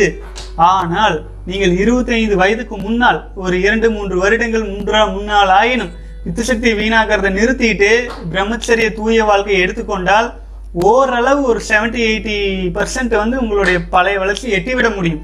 இருபத்தி ஐந்து வயது கடந்து விட்டால் திரும்பவும் வளர்ச்சி என்பது ரொம்ப கஷ்டம், ரேர் ஆச்சுங்களா. அதற்கான டைமிங் முடிந்து விட்டது அப்படின்ட்டு ஆயிருங்க. நான் சொன்னது ஓரளவுக்கு புரியும்னு நினைக்கிறேன். வாழ்க வளமுடன். அடுத்தது வந்து பார்த்தீங்கன்னா கணேஷ்குமார், வணக்கம், தங்களுக்கு ஜெயம், தெய்வ கடாட்சம். நம்முள் வந்து தங்கிட தகுதியுடைய மனிதராக இருப்பது மிக அவசியம், விந்து காத்தல். ரொம்ப நன்றி சகோதரரே, வாழ்க வளமுடன். வாழ்க வளமுடன். அடுத்தது வந்து, எனக்கு தெரிந்ததை சொல்கிறேன், மனிதனுக்கும் குரங்கிற்கும் இடைப்பட்ட பரிணாம வளர்ச்சி காலத்தில் தான் பகவான் ஹனுமான் வாழ்ந்திருப்பார் போல. கண்டிப்பா சகோதரரே, மனிதனுக்கும் மிருகத்துக்கும் இடைப்பட்ட பரிணாம வளர்ச்சி காலத்துல அறிவு நிலை உயர்த்தப்பட்ட வானரங்கள்னு இருக்கலாம் இல்லைங்களா, அதுக்கு ஒரு வாய்ப்பு இருக்கு. ஏன்னா ராமாயண காலங்கிறது பல பத்தாயிரம் வருடங்களுக்கு முன்னால் நடந்ததா சொல்றாங்க. அப்போ வந்து மனித இனம் வந்து உருவாவதற்கு உருவான ஆரம்பகட்ட காலங்களில் அவருடைய இந்த கதை நடந்திருக்கலாம். அந்த மாதிரி நடந்த அந்த சமயத்துல வந்து வந்திருக்கிறதுக்கு வாய்ப்பு இருக்கு. சயின்ஸ் படி பார்த்தா அதற்கான வாய்ப்பு நிறையவே இருக்குதுங்க. வாழ்க வளமுடன். ஆனாலுமே நம்ம நேரடியாக எதுவுமே பார்க்கல இல்லைங்களா. இப்போ நம்ம கையில் என்ன இருக்குது அப்படின்னா, நம்முடைய உடல், நம்முடைய உயிராற்றல், நம்முடைய விந்து சக்தி எல்லாம் உள்ள இறைவனும் நம் முன்னோர்களும் போற்றி பாதுகாத்து நம்மக்கிட்ட கொடுத்தது. அதில் கவனம் வைப்போம், நம்மளை இம்ப்ரூவ் பண்ணிக்குவோம். Past is past. வாழ்க வளமுடன். அடுத்தது வந்து பார்த்தீங்க அப்படின்னா, உங்கள் வாட்ஸ்அப் குரூப் லிங்க் அனுப்புங்க பிரதர்ன்னு சொல்லியிருக்கீங்க. ப்ரோ டெஸ்கிரிப்ஷனில் டெலிகிராம் குரூப் லிங்க் இருக்குங்க, தயவு செஞ்சு இணைந்து கொள்ளுங்கள். வாழ்க வளமுடன். அடுத்தது வந்து பார்த்தீங்க அப்படின்னா, மிக சிறப்பு ஐயா, புதுமையான தகவல், வாழ்த்துக்கள் சொல்லியிருக்கீங்க பிரசாந்த். வாழ்க வளமுடன் சகோதரரே. இதுதான் இயல்புங்க, புதுமையான தகவல் எல்லாம் கிடையாது, இது ரொம்ப பேசிக்கான விஷயம்ங்க. வாழ்க வளமுடன். நமக்கு வந்து அது வந்து மறைக்கப்பட்டிருக்கலாம், ஒரு சிலருக்கு ஒரு சிலருக்கு தவிர்க்கப்பட்டிருக்கலாம், ஒரு சிலருக்கு வந்து உணர்த்தப்படாமலேயே வளர்த்தி இருக்கலாம். ஆனால் அடிப்படை இதுதான், இதுதான் செக்ஷுவல் எஜுகேஷன் அப்படிங்கிறது ஆச்சுங்களா. நான் சொல்லிட்டு இருக்கிறேன் இல்லைங்களா, இந்த விஷயம்தான் ரியல் செக்ஷுவல் எஜுகேஷன். எப்படி போய் இனப்பெருக்க வேலை செய்யறதுங்கிறதெல்லாம் செக்ஷுவல் எஜுகேஷன் கிடையாது. நம் உண்மையில் நம்முடைய எனர்ஜி என்ன, நம்முடைய சக்தி என்ன, அதை வீணாக்குவதனால் வரும் பாதிப்புகள் என்ன, எதற்காக அதை வீணாக்க வேண்டும், இதெல்லாம் தான் செக்ஷுவல் எஜுகேஷன்ஸ். இப்போ நம்ம சேனலில் அதுதான் இப்போ போயிட்டு இருக்குது. வாழ்க வளமுடன். அடுத்தது வந்து பார்த்தீங்கன்னா, சார் வணக்கம், டுடே இஸ் செவன்த் டே நாற்பத்தி எட்டாவது நாள் சேலஞ்சில். If I miss to see your video that day I don't get motivation to the complete uh, the full day. That is why daily morning I will start to see your video. Uh, then I can complete the day. At least I will reach minimum more than a half hour. Thanks sir. வாழ்க வளமுடன் R R Kumar. ரொம்ப நன்றி. அதுக்காகத்தானுங்க இவ்வளோ பெரிய பெரிய வீடியோக்கள் போடுது. பல சகோதரர்கள் இந்த மாதிரி சொன்ன சொல்லி தன்னால் கடந்து வர முடியல, என்ன பண்ணுறது என்ன பண்ணுறதுன்னு கேட்டதுனால என்னால் என்ன பண்ண முடியும் அப்படின்னா மேக்ஸிமம் டைம் ஸ்பெண்ட் பண்ணி உங்களுக்காக வீடியோ போடலாம். பலரையும் பலருக்கும் நிறைய ஒரு ஒரு ஆயிரம் வீடியோ டெவலப் பண்ணிட்டோன்னு வச்சுக்கோங்களேன். பலருக்குமே வந்து இது ஒரு இது வந்து மனித இனம் இருக்கும் வரைக்குமே வந்து தமிழ் மொழி இருக்கும் வரைக்குமே இந்த விஷயங்கள் முக்கியத்துவமான விஷயம் தானுங்க. எல்லாருக்குமே பயன்பட்டு தானே ஆகணும். ஆகவே நம்ம பேசுறது அது ஆட்டோமேட்டிக்காக பதிவாக இருக்கும். யூடியூப்காரங்கள் வச்சுட்டு இருக்கிற வரைக்கும் இருக்கட்டும், நம்ம பேசி வச்சிடலான்னு தான் பேசுதுங்க. தினமும் எப்பெல்லாம் அட்ஜஸ்ட் வருதோ இது நம்ம சேனல் பாருங்கள். எந்த விதமான தம்ப்நெயில் நீங்கள் பார்த்தீங்கன்னாலும் அதுக்குள்ளே வந்தீங்கன்னா கோயிலுக்குள் நீங்கள் போகும்போது சிலைகளை பார்த்துவிட்டு உள்ளே வரும் பொழுது க நம்முடைய கர்ப்ப கிரகத்தை பார்ப்பதைப் போல நம்முடைய உயிர் சக்தியை வீணாக்காமல் இருப்பதற்கான வழிமுறைகள் மட்டும்தான் நம்முடைய சேனல் முழுக்கமே இருக்குங்க. வாழ்க வளமுடன். அடுத்தது வந்து பார்த்தீங்க அப்படின்னா, நீங்கள் சொல்வது உண்மை. ஏழுமலை சொல்லியிருக்கீங்க, நன்றி சகோதரரை, வாழ்க வளமுடன். உண்மை நண்பரே சாந்தகுமார் சொல்லியிருக்கீங்க, வாழ்க வளமுடன். நன்றி நண்பரே, நீங்கள் என்றைக்கும் நல்லா இருக்கணும். வீ தமிழ் மாறன் வேணும். அடிக்கடி வந்து ஒரு ஒரு வீடியோவில் இப்படி போட்டுறீங்க. நன்றி சகோதரரே, வாழ்க வளமுடன். அடுத்தது வந்து பார்த்தீங்க அப்படின்னா நவீன்குமார் பதிமூணாவது நாள் வந்துட்டீங்க, சூப்பர், வாழ்க வளமுடன். அடுத்தது வந்து பார்த்தீங்கன்னா மைக்கேல் டேனிஷ் வந்து போட்டிருக்கீங்க, ஐயா உங்களை பார்க்கணும், அட்ரஸ் அனுப்புங்க, என் நம்பருக்கு வீடியோ அருமை அப்படின்னு இருக்கீங்க. சகோதரரே, வாழ்க வளமுடன். இப்போதைக்கு வந்து இந்த கொரோனா சமயம்லாம் முடியட்டும், அதன் பிறகு அதுக்குள்ளே நம்ம ஒரு ஒரு லட்சம் சப்ஸ்கிரைபராச்சும் வரட்டுங்க. தமிழ் சகோதரர்கள் நிறைய பேர் சேரட்டும். அது வரைக்கும் வந்து நம்ம அட்ரஸ் எல்லாம் முழுமையாக முழு அதாவதுங்க எப்படி சொல்கிறது, நிறையும் வரை மறைவாக இரு அப்படின்னு சொல்லியிருக்காங்க. அது எதுக்காக சொல்லியிருக்கிறாங்க, நம்ம முழுமையாக முழுமையாக ஒரு குறிப்பிட்ட ஸ்டேஜ் வரைக்கும் நம்ம சகோதரர்களிடம் சென்று சேர்ந்த பிறகு அது வரையில் நான் வந்து எனக்கு இந்த தனிமையும் அமைதியும் இந்த சூழ்நிலையும் எனக்கு ரொம்ப தேவையாக இருக்கிற காரணத்தினாலேங்க நானே தொலைபேசி அழைப்புகளாகட்டும் அந்த மாதிரியான பொது இடம் மீட்டிங்களாகட்டும் எதுவாக இருந்தாலும் அவாய்ட் பண்ணிக்கிறேன். என்னை நானே விலக்கி வச்சுக்கிறேன். கூட்டுப்புழு கட்டி கொண்ட கூடு கல்லறைகள் அல்ல, சில பொழுது போனால் சிறகு வரும் இல்லை அப்படிங்கிற மாதிரி பப்ளிக் மீட்டிங் எல்லாம் நிச்சயமாக பண்ணலான்னு சகோதரரே. அது வரைக்கும் பல சகோதரர்களுக்கு இது உணர்த்தப்படட்டும் ஆச்சுங்களா. சித்தர்களின் வார்த்தைகள், சித்தர்களின் வாக்கியங்கள், சித்தர்களின் சத்தியங்கள் அனைத்தும் அனைவருக்கும் உணர்த்தப்படட்டும். ஒட்டுமொத்த சித்தர்கள் அடிப்படை ஆழமாக சொல்லி வைத்த விஷயம், விந்து சக்தியை வீணாக்காதே. சித்தர்கள் விந்து காப்பாற்றுன்னு சொல்லியிருக்காங்க, வாசி காப்பாற்றுன்னு சொல்லியிருக்காங்க, சித்தர்கள் சிவா சிவா சிவான்னு சொல்லியிருக்காங்க. அவங்க சொன்ன அனைத்துமே நம் விந்து சக்தியை பேஸ் பண்ணி மட்டும்தான். அதனால தான் நம்முடைய சிவலிங்கமே விந்து சக்தி உற்பத்தியிலிருந்து வெளியேறும் இடமாக அழிக்கும் கடவுள் சிவன்னு சொன்னது எதுக்காக, நம்முடைய விந்து சக்தி வெளியேறி அழிக்கப்படுகிறது, அது அதுக்கான கடவுளா இருக்கு. கடவுள் கடவுளாக வச்சுக்கணும் அப்படிங்கிறத நம்முடைய தாற்பயம். இதில் பல விளக்கங்கள் இருக்குதுங்க. எல்லா வருங்காலத்தில் ஒன்றுன்னா நம்ம பேசிட்டு போவோம், கான்ட்ரவர்சியலாக பேச வேண்டாம் அப்படிங்கிறதுனால நம்ம கொஞ்சம் அமைதி காத்துட்டு போயிட்டு இருக்குதுங்க. தேவையில்லை இல்லைங்களா. அல்டிமேட்டாக நம்ம விந்து சக்தி வீணாக்கக்கூடாதுங்கிறதா இருக்கிறதுனால நம் சித்தர்கள் சொன்ன விஷயங்களை அப்படியே தோல் உரிச்சு காட்டணுங்கிற அவசியம் இல்லை. இலைமறை காயாக உணர்த்திட்டே போயிடலாம். வாழ்க வளமுடன். அடுத்தது வந்து பார்த்தீங்க அப்படின்னா சகோதரர் வந்து மனோஜ்குமார் சொல்லியிருக்கீங்க, அதிகமாக நைட் ஃபால் ஆகுது, ஒரு நாளைக்கு மூணு வாட்டிலாம் பெட் ட்ரீம்ஸ் வருது, ரொம்ப கஷ்டமாக இருக்குது, டெய்லியும் three times two times bad dreams வருது, எனக்கு அறுபத்தி ரெண்டு நாள் ஃபஸ்ட்லாம் பெட் ட்ரீம்ஸே வராது, இப்போ இருபது டேஸாக அதிகமாக பெட் ட்ரீம்ஸாக வருது. வாழ்க வளமுடன். சகோதரர், இது உங்களுடைய வினைப்பதிவுகளாக இருக்கலாம். உங்கள் கடந்த கால வாழ்க்கையின் நம்ம செஞ்ச மிச்ச சொச்சங்கள் எல்லாம் இப்போ நம்ம வந்து பாடாய்படுத்த வந்துட்டு இருக்குது. ஆனாலும் மன உறுதியோடு வாங்க, நிச்சயமாக உங்களால் இதை கடந்து வந்துட முடியும். அதுக்கு தான் வந்து பார்த்தீங்கன்னா சில விஷயங்கள் ஆன்மீக விஷயங்களில் ஈடுபாடு செலுத்துங்க. ஒரு இருபது மணி நேரம் ஒரு வாழ்க்கையை வாழ்கிறீங்க அப்படின்னா தூங்குறதுக்கு முன்னாடி அந்த இருபது மணி நேரத்தில் பெரும்பாலான நேரங்கள் வந்து ஆன்மீக நே விஷயங்களில் இறைவனை நோக்கி உங்களுக்கு பிடித்த கடவுளை நோக்கிய சிந்தனையாக ஒரு காந்த சிருஷ்டி கவசம் போன்ற ஒரு பாதுகாப்பு வளையங்களை நீங்களே உருவாக்கி கொள்ளலாம். நம்ம பயிற்சிகளில் இருந்தீங்க அப்படின்னா அதில் வந்து நாம் வந்து தேக சுத்தி, லோக சுத்தி, ஆத்ம சுத்தி செஞ்சு உங்கள் இருப்பிடத்தை, மனதை, உடலை எல்லாம் சுத்தி செஞ்சுருவோம் டெய்லி காலையில். ஆகவே அந்த மாதிரி பயிற்சி முறைகள் இருக்குது. அதில் கூட நீங்கள் கலந்துக்கலாம். இலவசமாக தான் போயிட்டுருக்கு. ஆகவே நீங்கள் உங்களை இம்ப்ரூவ் பண்ணிக்கணும். அதுக்கு வந்து மன உறுதி தான் ரொம்ப முக்கியம். இந்த ப்ராப்ளம் நம் எதிரி நம்ம மேலே ஒரு ஆயுதத்தை செலுத்துகிறாங்கன்னா அதுக்கு பதில் பிரயோகமாக நீங்கள் என்ன பண்ணுறீங்க அப்படிங்கிறத நினைவில் வச்சுக்கோங்க. உங்களுடைய வினைப்பதிவுகள் உங்களை கீழிருக்க சில அஸ்திரங்களை செலுத்தினால் அதிலிருந்து நீங்கள் மீண்டு வருவதற்கு என்ன செய்கிறீங்க அப்படிங்கிறது ரொம்ப முக்கியம். நிச்சயமாக நீங்கள் மீண்டு வந்துடுவீங்க. வாழ்க வளமுடன் சகோதரரை. கீழே வந்து டேஸ் கவுண்டிங் போட்டு வாங்க, நான் மானிட்டர் பண்ணிட்டு இருக்கிறேன், வாழ்த்திட்டே வந்துட்டு இருக்கிறேன். நிச்சயமாக உங்களால் முடியும். அடுத்தது வந்து பார்த்தீங்கன்னா இங்கே இருக்கும் அனைத்து ஆங்கில மருத்துவர்களும் கைப்பழக்கம் தவறில்லை என்றுதான் சொல்கிறார்கள். அவர்களுக்கு நம் ஒழுக்கத்தை கழித்தால் தான் வரும் காலங்களில் அவர்களுக்கு பணம் கிடைக்கும். கண்டிப்பா சகோதரரே, அதை நம்பி அத்தனை இளைஞர்களும் கைப்பழக்கத்தை தினமும் செய்யும் ஒரு கடமையாக செய்து உடலை நாசமாக்குகிறார்கள். எப்படியாவது கா காப்பாற்றுங்கள் நண்பா தமிழகத்தையும் உடலையும். சகோதரர், இது பலருக்கு தெரியும் ஆச்சுங்களா. நம்ம வந்து காப்பாற்றுறதுக்கு ஒன்றுமே இல்லை. இப்போ நீங்கள் நான் பேசுகிறேன், உங்களுக்கு தெரியாமல் இருந்தால் உங்களுக்கு அது புரியாது. நான் பேசுகிற இப்போ ஒரு பத்தாயிரம் பேர் சப்ஸ்கிரைப் பண்ணியிருக்காங்க அப்படின்னா பத்தாயிரம் பேருக்கு தெரிஞ்சு தான் சப்ஸ்கிரைப் பண்ணியிருக்காங்க. ஆனாலுமே அந்த மன உறுதி அந்த இடத்துல மிஸ் பண்ணிடுறாங்க. ஒரு நம்ம வீக் மனசு வீக்காக இருக்கிற சமயத்தில் இந்த மாதிரி பல வணிக மருத்துவர்கள் சொல்கிற விஷயங்கள், அவர்கள் மட்டுமே இல்லைங்க, பல நம்முடைய குருமார்களே அறவுரை வாழ்க்கை வாழ்ந்துட்டு வந்துட்டு அறிவுரை கூற ஆரம்பிச்சிடுறாங்க.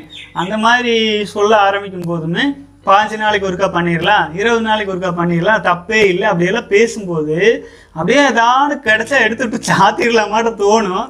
ஆனாலுமே என்ன பண்ணுறதுங்க, என்ன பண்ணுறது? அவங்க அறிவு, அவங்க சில நல்லதையும் சொல்கிறாங்க, கூட சேர்ந்து விஷத்தை கலந்துன்னு சொல்கிறாங்க. அந்த விஷத்தை கலந்துட்டு இருக்கிற மனிதர்களை எல்லாம் முடிந்த அளவுக்கு நம்ம வந்து பொருட்படுத்தாது போயிடுறது நல்லது. ஆகவே சில மனிதர்கள் அவர்கள் வாழ்வாதாரத்துக்காக அப்படி பேசிகிட்டு இருக்கலாம். ஆகவே அதை அதையெல்லாம் பொருட்டை எடுத்துக்கொள்ள வேண்டாம். நம்ம வாழ்க்கை நம்ம கையில் இருக்குது. அவங்க யாரும் என்னவோ சொல்கிறாங்க, நமக்கு அறிவு இருக்குல்ல, நம்ம அதை கேட்டுக்கிட்டு தான் ஏமாந்துட்டோம். நம்ம மேலேயும் தவறு இருக்குங்கிறத உணர்ந்துட்டு இனிமேல் ஆயினும் உயிராற்றலை வீணாக்காமல் போவோங்க. அட்ஜஸ்ட் வர்ற யாராக இருந்தாலும் நம்ம சேனலை திரும்ப திரும்ப பாருங்கள். நான் சொல்கிறேன் பாருங்கள், உயிராற்றல் வீணாக்கணும்னு உங்களுக்கு தோணுதா? குறைஞ்ச பட்சம் ஒரு மூணு Q and A videos, full time வீடியோஸாச்சு பார்த்துட்டு தான் உயிராற்றலை வீணாக்குவோன்னு ஒரு உறுதி எடுத்துக்கோங்க. ஒரே ஒரு கியூ அண்ட் ஏ வீடியோ தொண்ணூறு நாள் சேலஞ்சில் எடுத்து பாருங்கள். ஒரு முக்கால் மணி நேரம் ஓடிடும். யாரோ ஒருத்தருடைய அனுபவங்கள் ஏதேனும் உங்கள் வாழ்க்கையில் கனெக்ட் ஆகிருக்கும். அது சீர் செய்வதற்கான ஏதேனும் ஒரு பதில் இறையர்களால் நான் வந்து சொல்லியிருக்கிறதுக்கு வாய்ப்பு இருக்குது. ஆகவே அது உங்களை சீர்படுத்தவும் வாய்ப்பு அதிகம். ஆகவே நீங்கள் வந்து நீண்ட நேரம் உங்களுடைய உணர்வுகளையும் எண்ணங்களையும் கட்டுப்படுத்தி கழிப்பதற்கு இந்த சேனல் நிச்சயமாக யூடியூபுக்கு நன்றி சொல்லணும். அதுக்கு அவங்களோட சேர்ந்து அவங்களும் சேர்ந்து அவங்க சப்போர்ட் இருக்கிறதுனால தான் நம்மளால் எத்தனை பேரோடு பயணிக்க முடியுது. ஆகவே சகோதரர்களே, நிச்சயமாக மன உறுதியோடு தொடர்ந்து வாங்க. நம்ம வந்து உங்கள் ஆதரவு இருக்கிறதுனால தான் இந்த பிரகாஷ் இந்த அளவுக்கு பேச முடியுது. ஆரம்ப கட்டத்தில் நான் ரொம்ப டயர் ரொம்ப சோர்ந்துருவேனுங்க. ஏன்னா நல்ல விஷயம் நம்ம இவ்வளோ தூரம் சொன்னாலுமே யாருமே இதை புரிஞ்சிக்க மாட்டேங்கிறாங்களே அப்படின்ட்டுலாம் தோணும். ஆனாலும் இப்போ அந்த மாதிரி இல்லை, எனக்கு நம்பிக்கை வந்துருச்சுங்க. எந்த ஒரு சேனலிலுமே நம்ம இந்த ஒரே ஒரு விஷயத்திற்காக இவ்வளவு தூரம் பேசின சேனல் உலகத்திலேயே எதுவுமே இருக்கிறதுக்கு வாய்ப்பே கம்மிங்க. தமிழில் மட்டும்தான், நம்ம மட்டும்தான் இவ்வளவு தூரம் சித்தர்கள் துணையோடு எடுத்துகிட்டு வந்து பேசிகிட்டு இருக்கிறவங்க. பயிற்சி முறைகளையுமே வடிவமைச்சு கொடுக்கறக்கு ஆரம்பிச்சாச்சு. நம்மளுக்குன்னு செலிபசி டாட் இன் கம்யூனிட்டியே உருவாக்கிட்டோம். இந்த மாதிரியான ஒரு சமுதாயம் உலகத்தில் எங்கேயுமே கிடையாதுங்க. தமிழ் பீப்புள்ஸ் ஆர் ரொம்ப அல்டிமேட் பீப்புள்ஸுங்க. நம்மளால் நிச்சயமாக சாதிக்க முடியும். வாழ்க வளமுடன். அடுத்தது வந்து பார்த்தீங்க அப்படின்னா சகோதரர்கள், hello brother, good morning. I started celibacy from April eleven. Before seeing your videos today my ninety eighth day. No alcohol, no smoking, no fap and only once I had night fall. My question is what about social drinking? I am a business consultant. So while meeting clients so we may need to have at least wine or beer sometime கேட்டிருக்கீங்க. வாழ்க வளமுடன் சகோதரரே. ஆக்சுவலாக வந்து பார்த்தீங்க அப்படின்னா நான் இது சம்மந்தமாக ஏற்கனவே கதைகள் சொன்னது, ஒரே ஒரு வைன் தான், ஒரே ஒரு ட்ரிங்க்ஸ் தான் உங்களுடைய அனைத்து நல்ல பழக்கங்களையும் சிதைக்க பிள்ளையார் சுழியாக அமைந்துவிடும். ஆகவே எந்த காரணத்தை கொண்டும் ஆபாச விஷயங்களில் புகுந்து உங்கள் வாழ்வை வீணாக்கி கொள்ள வேண்டாம் அப்படின்னு நான் கேட்டுக்கிறேனுங்க. வாழ்க வளமுடன். அடுத்தது வந்து பார்த்தீங்க அப்படின்னா தேவராஜ் சகோதரர் ஹாய் சொல்லியிருக்கீங்க. வாழ்க வளமுடன். அடுத்தது வந்து வேல்முருகன் ராமச்சந்திரன், உங்களின் கருத்தும் சிரிப்பும் மிக அருமை. ரொம்ப நன்றி சகோதரரே. வாழ்க வளமுடன். அடுத்தது ஃப்ளாட் லைனா என்ன அதுன்னு கேட்டிருக்கிறீங்க சகோதரரே. வசந்த் டிராவிட் சகோதரர், ஃப்ளாட் லைன் அப்படின்னா நீங்கள் பழனி மலை ஏறுறீங்க, வேகமாக ஏறுறீங்க, அப்போது ஒரு ஃப்ளாட் லைன் வருது. என்ன வருது? ஏற மாட்டேங்க, ஒரு சாதாரண தரை தரை, அப்புறம் திரும்பவும் ஏறுறீங்க. எப்போ என்ன அப்படின்னா உங்கள் உடலில் வித்துசக்தி வீணாக்காமல் பாதுகாக்கும் போது முன்னேறிட்டு போவீங்க.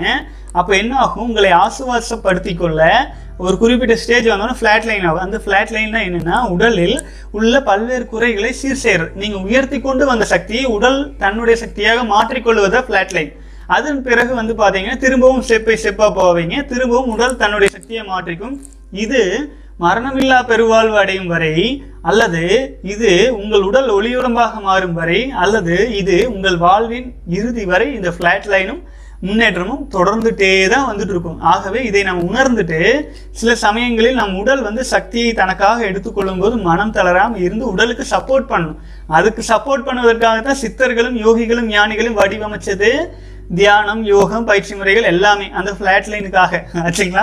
ஆகவே எல்லாத்துக்கும் அடிப்படையாக இருக்கிறது விந்து சக்தியை காப்பாற்றுறதா. அதை முழுமையாக உணர்ந்து நம் வாழ்வை எடுத்துட்டு போகணுங்க. வாழ்க வளமுடன். அடுத்தது வந்து பார்த்தீங்க அப்படின்னா சகோதரர் வந்து ராஜாகுமார், வாழ்க வளமுடன். சங்கர் முதல் நாள் தொடங்கிட்டீங்க, சூப்பர், வாழ்க வளமுடன். ஓம் பிரகாஷ் கிட்டத்தட்ட முப்பதாவது நாள் வந்துட்டீங்க, வாழ்க வளமுடன் சகோதரரே. அடுத்தது வந்து பார்த்தீங்க அப்படின்னா ஹவு டு ஜாயின் கிளாஸ்ன்னு கேட்டிருக்கீங்க சகோதரர். கீழே டிஸ்கிரிப்ஷனில் லிங்க் இருக்குது, ஈஸியாக ஜாயின் பண்ணிக்கோங்க. இப்போ பல சகோதரர்கள் இதை வந்து கேட்டுகிட்டே இருக்கிறதுனால நான் முதல் கமெண்ட்ஸாக வந்து என்ன இந்த பயிற்சிகளெல்லாம் எப்படி சேர்றதுங்கிறத நான் பின் பண்ணிக்கிட்டு இருக்கிறேனுங்க. ஆகவே இந்த கேள்வி வந்து தொடர்ந்து தொடர்ந்து கேட்டால் நான் பதில் சொல்லும்போது கன்ஃபியூஸாக இருக்குதுங்க, சொன்னதே சொல்லிட்டு இருக்கிற மாதிரி இருக்குது. ஓகே, விஷ்ணு விஜய் பிரகாஷ் ப்ரோ, என்ன என்னால் டூ டேஸ் அல்ல த்ரீ டேஸ்க்கு மேலே கண்ட்ரோல் பண்ண முடியறது இல்லை, அதுக்கப்புறம் முடியல, பான் வீடியோஸ் பார்க்காம இருக்க முடியல, ஏதாச்சும் ஹெல்ப் பண்ணுங்கள் ப்ளீஸ், ஏதாச்சும் வழி சொல்லுங்கள், என்னை கண்ட்ரோல் பண்ண முடியலை. முடியும், உங்களுக்கு அட்ஜஸ்ட் வரும்போது மைண்டை டைவெர்ட் பண்ணி பாருங்கள். நியூ மேன் சகோதரர் அதுக்கு அட்வைஸ் கொடுத்துருக்கீங்க. சகோதரர் இப்படி சுத்தமாக முடியலன்னு வைங்க, நம்ம திங்கிறதே வேஸ்ட்டுன்னு நினச்சிட்டு ஒரு நாள் வந்து வாட்டர் பாஸ்டிங் இருந்துக்குங்க, ஆச்சுங்களா? உயிர் சக்தி இன்னைக்கு வீணாக கேட்டிங்கன்னா நாளை தினம் பச்சை தண்ணி தவிர எதுவுமே சாப்பிட்றாதீங்க, உடலுக்கு உணர்த்துங்க. இந்த அளவுக்கு நம்ம உயிர் சக்தியை வீணாக்குற அளவுக்கு ஒரு கேவலமான தேகம் நமக்கு தேவையா அப்படின்ட்டு மூன்று வேளை பச்சை தண்ணி தவிர எதுவுமே சாப்பிடாதீங்க. அண்டாண்டாவா தண்ணி குடிங்க, ஆனால் சாப்பாட்டை வாயில் வச்சிடாதீங்க ஒரு நாள் முழுக்க. அப்படி பண்ணிட்டீங்கன்னா அதுக்கடுத்த நாள் அதுக்கடுத்த நாள் கொஞ்சம் சாப்பிடுங்க. இனியிலிருந்து நான் வந்து உயிர் சக்தி வீணாக்க மாட்டேன் அப்படின்னு சொல்லிட்டு இருங்க. அப்படியே தொடர்ந்து இரண்டு நாள் மூன்று நாள் திரும்பவும் ஆச்சுன்னா ஒரு நாள் கிடையாது, இரண்டு நாள் வாட்டர் ஃபாஸ்டிங் இருங்க. இந்த மாதிரி நீங்கள் அறுபது நாள் வரைக்கும் வாட்டர் ஃபாஸ்டிங் இருக்கலாம். சாதாரணமாக இப்போ என்னை மாதிரி ஒரு அறுபத்தஞ்சு கிலோ இருக்கிற ஒரு மனிதனுக்கு வந்து நூற்றி இருபது நாள் வரை வெறும் தண்ணீரை மட்டும் குடித்து கொண்டு உயிர் வாழ முடியும்னு வணிக மருத்துவங்களுக்காரர்களே சொல்லி வச்சிருக்கிறாங்க. அதை அமெரிக்காவில் பலரும் நிரூபிச்சிட்டாங்க. அதனால நீங்கள் அறுபது நாள் போதும், பாதிக்கு பாதி அறுபது நாள் வரைக்கும். இன்னைக்கு நான் சொன்னதுலேருந்து அறுபது அறுபதாவது முறை நீங்கள் உயிர் சக்தி வீணாக்குனீங்கன்னு வைங்க, அறுபது நாளைக்கு வெறும் பச்சை தண்ணி மட்டும் குடிங்க. அந்த அளவுக்கு நீங்கள் வைராக்கியம் எடுத்துக்கங்க, அப்போ நிச்சயமும் உங்களால் முடியும். இது ஒரு சின்ன டிப்ஸு தானுங்க. உடலுக்கு உடல், மனதுக்கு மனதும், வாழ்க்கைக்கு வாழ்க்கை எல்லாமே மாறும். அந்த மாறி வர்ற காரணத்தினால நீங்கள் வந்து இது ஒரு டிப்ஸாக மட்டும் எடுத்துக்கோங்க. வாழ்க வளமுடன். அடுத்தது வந்து பார்த்தீங்க அப்படின்னா பல சகோதரர்கள் வந்து அருமை சகோ சூப்பர், வாழ்க வளமுடன். In Almighty God's amazing grace and love through Prajapati ninety-three days till my last breath. Shaiju, வாழ்க வளமுடன் சகோதரரே. அதாவது தொண்ணூற்றி மூன்றாவது நாள் வந்திருக்கீங்க, தன்னுடைய வாழ்நாள் முழுக்க பிரம்மச்சரியம் கடைபிடிக்கிறோன்னு சொல்லியிருக்கீங்க. ஷைஜு, வாழ்க வளமுடன், வாழ்க வளமுடன், வாழ்க வளமுடன். அடுத்தது வந்து பார்த்தீங்க அப்படின்னா பல சகோதரர்கள் வந்து என்னை தொடர்பு கொள்ளணும்னு சொல்கிறீங்க. அதுக்கு டெஸ்கிரிப்ஷனில் இமெயில் ஐடி இருக்குது, தொடர்பு கொள்ளுங்க. வாழ்க வளமுடன். நம் கடவுள் முருகன் அவருடைய வேல் விந்து சக்திக்கு என்ன சம்மந்தம் இருக்கா இல்லையா? ராக் தமிழன், வாழ்க வளமுடன் சகோதரரே. ஆக்சுவலாக வந்து பார்த்தீங்கன்னா முருகன் அப்படிங்கிறதே வந்து கந்த் காந்தன் அப்படிம்பாங்க. இது வந்து ஒரு மிகப்பெரிய சயின்டிஃபிக் விளக்கம் கொடுக்கலாங்க. நம்முடைய புராணங்கள் எல்லாமே நம் உடலின் உடல் உறுப்புகளின் குறிப்பிட்ட இயக்கத்தை வச்சு தான் வந்திருக்குதுங்க. நேரம் ரொம்ப ஆயிடுச்சு, இருந்தாலும் இன்றைய தினம் இந்த கேள்வி பதிலோடு நான் இதை நிறைவு பண்ணிக்கலாம். ஓகே, நம் கடவுள் முருகன் அப்படிங்கிறவனுடைய இன்னொரு பேர் வந்து காந்தன், ஆச்சுங்களா? காந்தன், கந்தன், காந்தன் என்பதை கந்தனாக மாறிவிட்டது. சிவம், சிவமானது என் குருநாதர் வழியில் நான் சொல்கிறேன், சிவமானது ஒன்றுமிற்ற சுத்தவெளி, ஆழ்ந்த தவ மோன நிலை. அது தன்னைத்தானே இறுக்கம் பெறும்போது அதில் வந்து அணு துகள்கள் சிதைவடைந்து, அந்த அணு துகள்கள் இருக்கும் இல்லைங்களா, அதை வந்து சிவம் அழுத்துவதனால் தன்னைத்தானே சுழற்சி ஏற்படுகிறது. ஆகவே ஒரு சுற்றி இருக்கும் சுற்றி இருக்கும் ஒரு சுத்தவெளியானது அணுக்களை நெருக்குவதனால் ஒரு துகளானது சுழல்கிறது. அந்த சுழன்று கொண்டிருக்கும் அணு துகள்கள் சிவமானது அணுவாக மாறும்போது சக்தியாக மாறுகிறது, கரெக்டுங்களா? அந்த சக்தியாக மாறுதுங்களா? அந்த சக்தியாக மாறுறது தன்னைத்தானே சுழலும் போது சிவம், வெளியில் இருக்கும் சிவத்தின் அழுத்தத்தில் உராயும் போது காந்தமாக வெளிப்படுகிறது. அதுதான் நம்முடைய முருகப்பெருமானின் பிறப்பு. அதாவது இது வந்து சயின்டிஃபிக்கலாக நான் சொல்கிறேனுங்க, சிவம் சக்தி இணைந்து காந்தம் வெளிப்படுகிறது, அதுவே கந்த தெய்வம். அது கந்தன் வந்து அது அது வீசும் அலைகள், அது வந்து வேலு அப்படி இப்படின்னு சொல்கிறது ஒரு பக்கம் இருக்கட்டுங்க. நான் வந்து சொல்கிறேன் காந்த காந்த காந்தனுக்கு விளக்கம் கொடுக்குறேன். இது வந்து அண்டத்தில் நம்முடைய உடலில் வந்து பார்த்தீங்க அப்படின்னா சிவம் சக்தி அதாவது இரண்டுமே இணைந்தது தான் வந்து பார்த்தீங்க அப்படின்னா நம்முடைய உயிராற்றல். உயிராற்றல் தான் தன்னைத்தானே, உயிராற்றல் நம்ம உடலில் உற்பத்தி ஆகுது இல்லைங்களா, அது தன்னைத்தானே சுழலும் போது என்ன ஆகுது, தன்னைத்தானே சுழலும் போது அலைகள் வெளிவருகிறது. அந்த அலைகள் தான் காந்த அலைகள். காந்த அலைகள் தான் நம்ம வந்து முருகன்கிறது நமக்கு வெளி வெளி உலகத்தில் இருக்குது, இருந்தாலும் நமக்குள்ளேயே இருக்காங்க, நமக்குள் உற்பத்தியாகும் இந்த காந்த அலைகள் தான் கந்தன்னு சொல்லுவோம். அது க கந்தனுக்கு வந்து வேல் அப்படிங்கிறது வந்து பார்த்தீங்க அப்படின்னா நம்முடைய எண்ணங்கள், நம்ம நினைச்சா நினைச்ச இடத்துல நம்ம எண்ணங்கள் போகுது வருது இல்லைங்களா. ஆகவே இது சம்மந்தமாக நம்ம பேசணும்னு வைங்களேன் ஒரு நாள் பூரா பேசலாம், ஆனால் நான் பேசி முடித்தேன் அப்படின்னா இது கேட்டுட்டு இருக்கிறதுக்கு எத்தனை பேர் இருப்பாங்கன்னு தெரியல. ஆகவே அல்டிமேட்டாங்க நம்முடைய விந்து சக்தி தான் சிவம் ஆச்சுங்களா. சிவத்துக்குள் இருக்கும் உயிரணுக்கள் தன்னைத்தானே சுழலுவது தான் சக்தி. அந்த சக்தி தன்னைத்தானே மேலும் மேலும் சுழலும் போது அதில் வரும் காந்த அலைகள் தான் முருகன் ஆச்சுங்களா. ஓரளவுக்கு வந்துருச்சுங்களா. இப்போது பஞ்ச பூதங்கள் இருக்கு இல்லைங்களா, பை பஞ்சபூதங்கள் பஞ்சபூதங்களுமே வந்து பார்த்தீங்க அப்படின்னா ஐந்து கரத்தனை ஆச்சுங்களா. அது வந்து விநாயகர். பஞ்சபூதங்கள் இணைஞ்சுதான் நம்ம உடலே வருது. அந்த பஞ்சபூதங்களில் தான் மூல பரம்பொருளே முத்தமிழ் ரத்தினமே சால கவசம் நீ காக்க அப்படின்னு சொல்லுவாங்க விநாயகரை. பஞ்சபூதங்கள் விநாயகராகவும் நம் உடலில் இருக்கும் விந்து சக்தி சிவமாகவும் சிவத்தினுள் இயங்கிக் கொண்டிருக்கும் உயிராற்றல் சுழற்சியில் இருப்பதனால் அது சக்தியாகவும் அந்த சக்தி மேலும் சுழன்று கொண்டே இருப்பதனால் அந்த சிவ ஆற்றலோடு மோதுவதனால் வரும் காந்த அலைகள் முருகனாகவும் ஆச்சுங்களா. இது அப்படியே பெருசாக போயிட்டே இருக்குங்க. இது பற்றி நம்ம புக்கு கூட எழுதலாம், நீங்கள் விரும்புனீங்கன்னா சொல்லுங்கள், ஒரு புக்கு எழுதி விட்டுறலாம். கிண்டில், அமேசான் கிண்டில் கூட போட்டு விட்டுறலாம். வாழ்க வளமுடன் சகோதரரே. அடுத்தது வந்து பெரும்பாலும் இதோடு நான் முடிச்சுக்கிறேன்னு சொல்லிட்டு இருந்தேனுங்க, இருந்தாலும் ஒரே ஒரு சகோ இரண்டு சகோதரர்கள் கேள்வியோடு நான் முடிச்சுக்கிறேங்க. ரொம்ப சாரி, ரொம்ப லேட் ஆகிட்டு இருக்கு. ஜி, எனக்கு இருபது ஏஜ் ஆகுது, எட்டு இயர்ஸாக விந்து வேஸ்ட் பண்ணிகிட்டு இருக்கேன். நான் இப்போது எப்படி கண்ட்ரோல் பண்ணுறது? என்ன சுத்தமாக முடியல, என்னால் சுத்தமாக முடியல. இருபது டேஸ் கஷ்டப்பட்டு என்ன தப்பும் பண்ணாமல் இருந்தேன். அதிகம் அதுக்கு மேலே சுத்தமாக முடியல. மை நேம் இஸ் ஹரிஷ், சொல்லுங்க ப்ளீஸ் அப்படிங்கிறீங்க. இருபது நாளுக்கு அப்புறம் உங்களால் நிச்சயமாக முடியும் ஆச்சுங்களா. இருபது நாள் முடிஞ்சிருக்கும் போது இருபது நாள் கழித்து உங்களுக்கு ஒரு ஃப்ளாட் லைன் ஸ்டேஜ் வரும், அதையும் நீங்கள் கடந்தீங்கன்னா நிச்சயமாக கடந்துடலாம். நாற்பத்தி எட்டு நாள் நீங்கள் மன உறுதியோடு வாங்க சகோதரரே, அதுக்கு உங்களுடைய வைராக்கியம் உதவும். நான் இத்தனை வீடியோ போட்டு உங்களுக்கு முடிஞ்ச அளவுக்கு நான் வந்து சொல்கிறதுக்கு முயற்சி பண்ணியிருக்கிறேன். ஆகவே இது பற்றி தான் சொல்லியிருக்கேன், நிறைய வீடியோஸ் பாருங்கள். அதன் பிறகு உங்களால் முடியாத சூழ்நிலை வரும் அப்படின்னு தோணுச்சுன்னா அந்த அன்றைக்கி சாப்பிட்றதெல்லாம் விட்டுருங்க. வாட்டர் ஃபாஸ்டிங்கிலிருந்து தொடர்ந்துக்கிங்க, நிச்சயமாக மாற்றம் வரும். வாழ்க வளமுடன் சகோதரர். இதை பற்றி இன்னும் ரொம்ப நேரம் பேசலான்னு நினைக்கிறேன், நேரம் ஆயிடுச்சு. இது சம்மந்தமாக நிறைய நான் சொல்லியிருக்கிறேன், நீங்கள் நம்ம வீடியோஸ் பார்த்துட்டே வந்தீங்கனாலே அட்ஜஸ்ட் குறைய ஆரம்பிச்சிடும். வாழ்க வளமுடன். அடுத்து இன்னொரு வீடியோ ஒரு கேள்வியோடு முடிச்சுக்கலாங்க. தேங்க்ஸ் அண்ணன் ஃபார் யுவர் சப்போர்ட் அண்ணா. கம்ப்யூட்டரில் ரொம்ப நேரம் படித்தா டயர்ட் ஆகுது அண்ணன், டயர்ட் ஆகுதுன்னு சொல்கிறீங்க.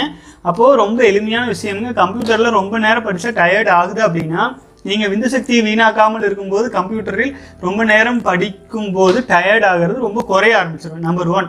இன்னொன்று வந்து பார்த்தீங்கன்னா உடலுக்கு வந்து நீங்கள் கம்ப்யூட்டரில் இப்போ அதிக நேரம் இப்போ எடுத்துக்கிறது வந்து பிடிக்காமல் இருக்கலாம், பொருந்தாமல் இருக்கலாம். ஆகவே டயர்டான ஒரு பத்து நிமிஷம் உடல் தளர்தல் மாதிரி கொஞ்சம் நேரம் படுத்து ரெஸ்ட் எடுத்துகிட்டு வந்து திரும்ப படிங்க, அப்போ எல்லாம் சரியாயிரும். வாழ்க வளமுடன். பெரும்பாலும் போதுங்க, ஒரு மணி நேரத்தை கடந்தாச்சு. வாழ்க வளமுடன். ரொம்ப நன்றி, ரொம்ப நன்றி. வீடியோ அப்லோட் பண்ணுறதுக்கு டைம் வேணும் இல்லைன்னா லேட் ஆயிருங்க, சாரி. வாழ்க வளமுடன். மேலும் இந்த வீடியோஸ் பார்த்துட்டு இருக்கிற சகோதரர்கள் உங்கள் நண்பர்களுக்கு சகோதரருக்கு மெயினாக வந்து இந்த ப்ரொஃபஸர்ஸ் எல்லாம் பார்த்துட்டு இருக்கீங்க இல்லைங்களா, உங்களுடைய மாணவர்களுக்கெல்லாம் இதெல்லாம் சொல்லுங்கள். நீங்கள் நேரடியாக சொல்லிக் கொடுக்க முடியாத விஷயங்களை தான் நான் இதெல்லாம் சொல்லிட்டு இருக்கேங்க. அவர்கள் வாழ்க்கையை மேம்படணும் அப்படிங்கிறதுக்காகத்தானுங்க நம்மளுடைய வாழ்க்கையே இருக்குது. ஆகவே அவர்களிடம் நீங்கள் ரெக்கமெண்ட் பண்ணுங்கள். கண்டிப்பாக பெண்களின் பின்னால் தெரியும் பல சகோதரர்கள் இந்த வீடியோஸ் பார்க்கும்போது திருந்தி தன்னுடைய வாழ்க்கையை மேம்படுத்தி கொள்ள முயற்சி செய்வாங்க. அதற்கான ஒரு சேவையாக நினச்சிக்கங்க. பலரும் அந்த மாதிரி பண்ணிகிட்டு இருக்கிறீங்க, அதுக்காக நன்றி சொல்லிக்கிறேனுங்க. மேலும் பல சகோதரர்கள் வந்து கேரளாவில் நம்முடைய சேனல் பார்த்து மலையாள சம் மலையாள மொழியில் இப்போ செலிபஸி சம்மந்தமாக துவங்கி இருக்கிறதெல்லாம் சொன்னாங்க. ரொம்ப சந்தோஷமாக இருக்குதுங்க. எப்படி எப்படி ஆயினும் விந்து சக்தியை காப்பாற்றுங்கள். வாழ்க வளமுடன்.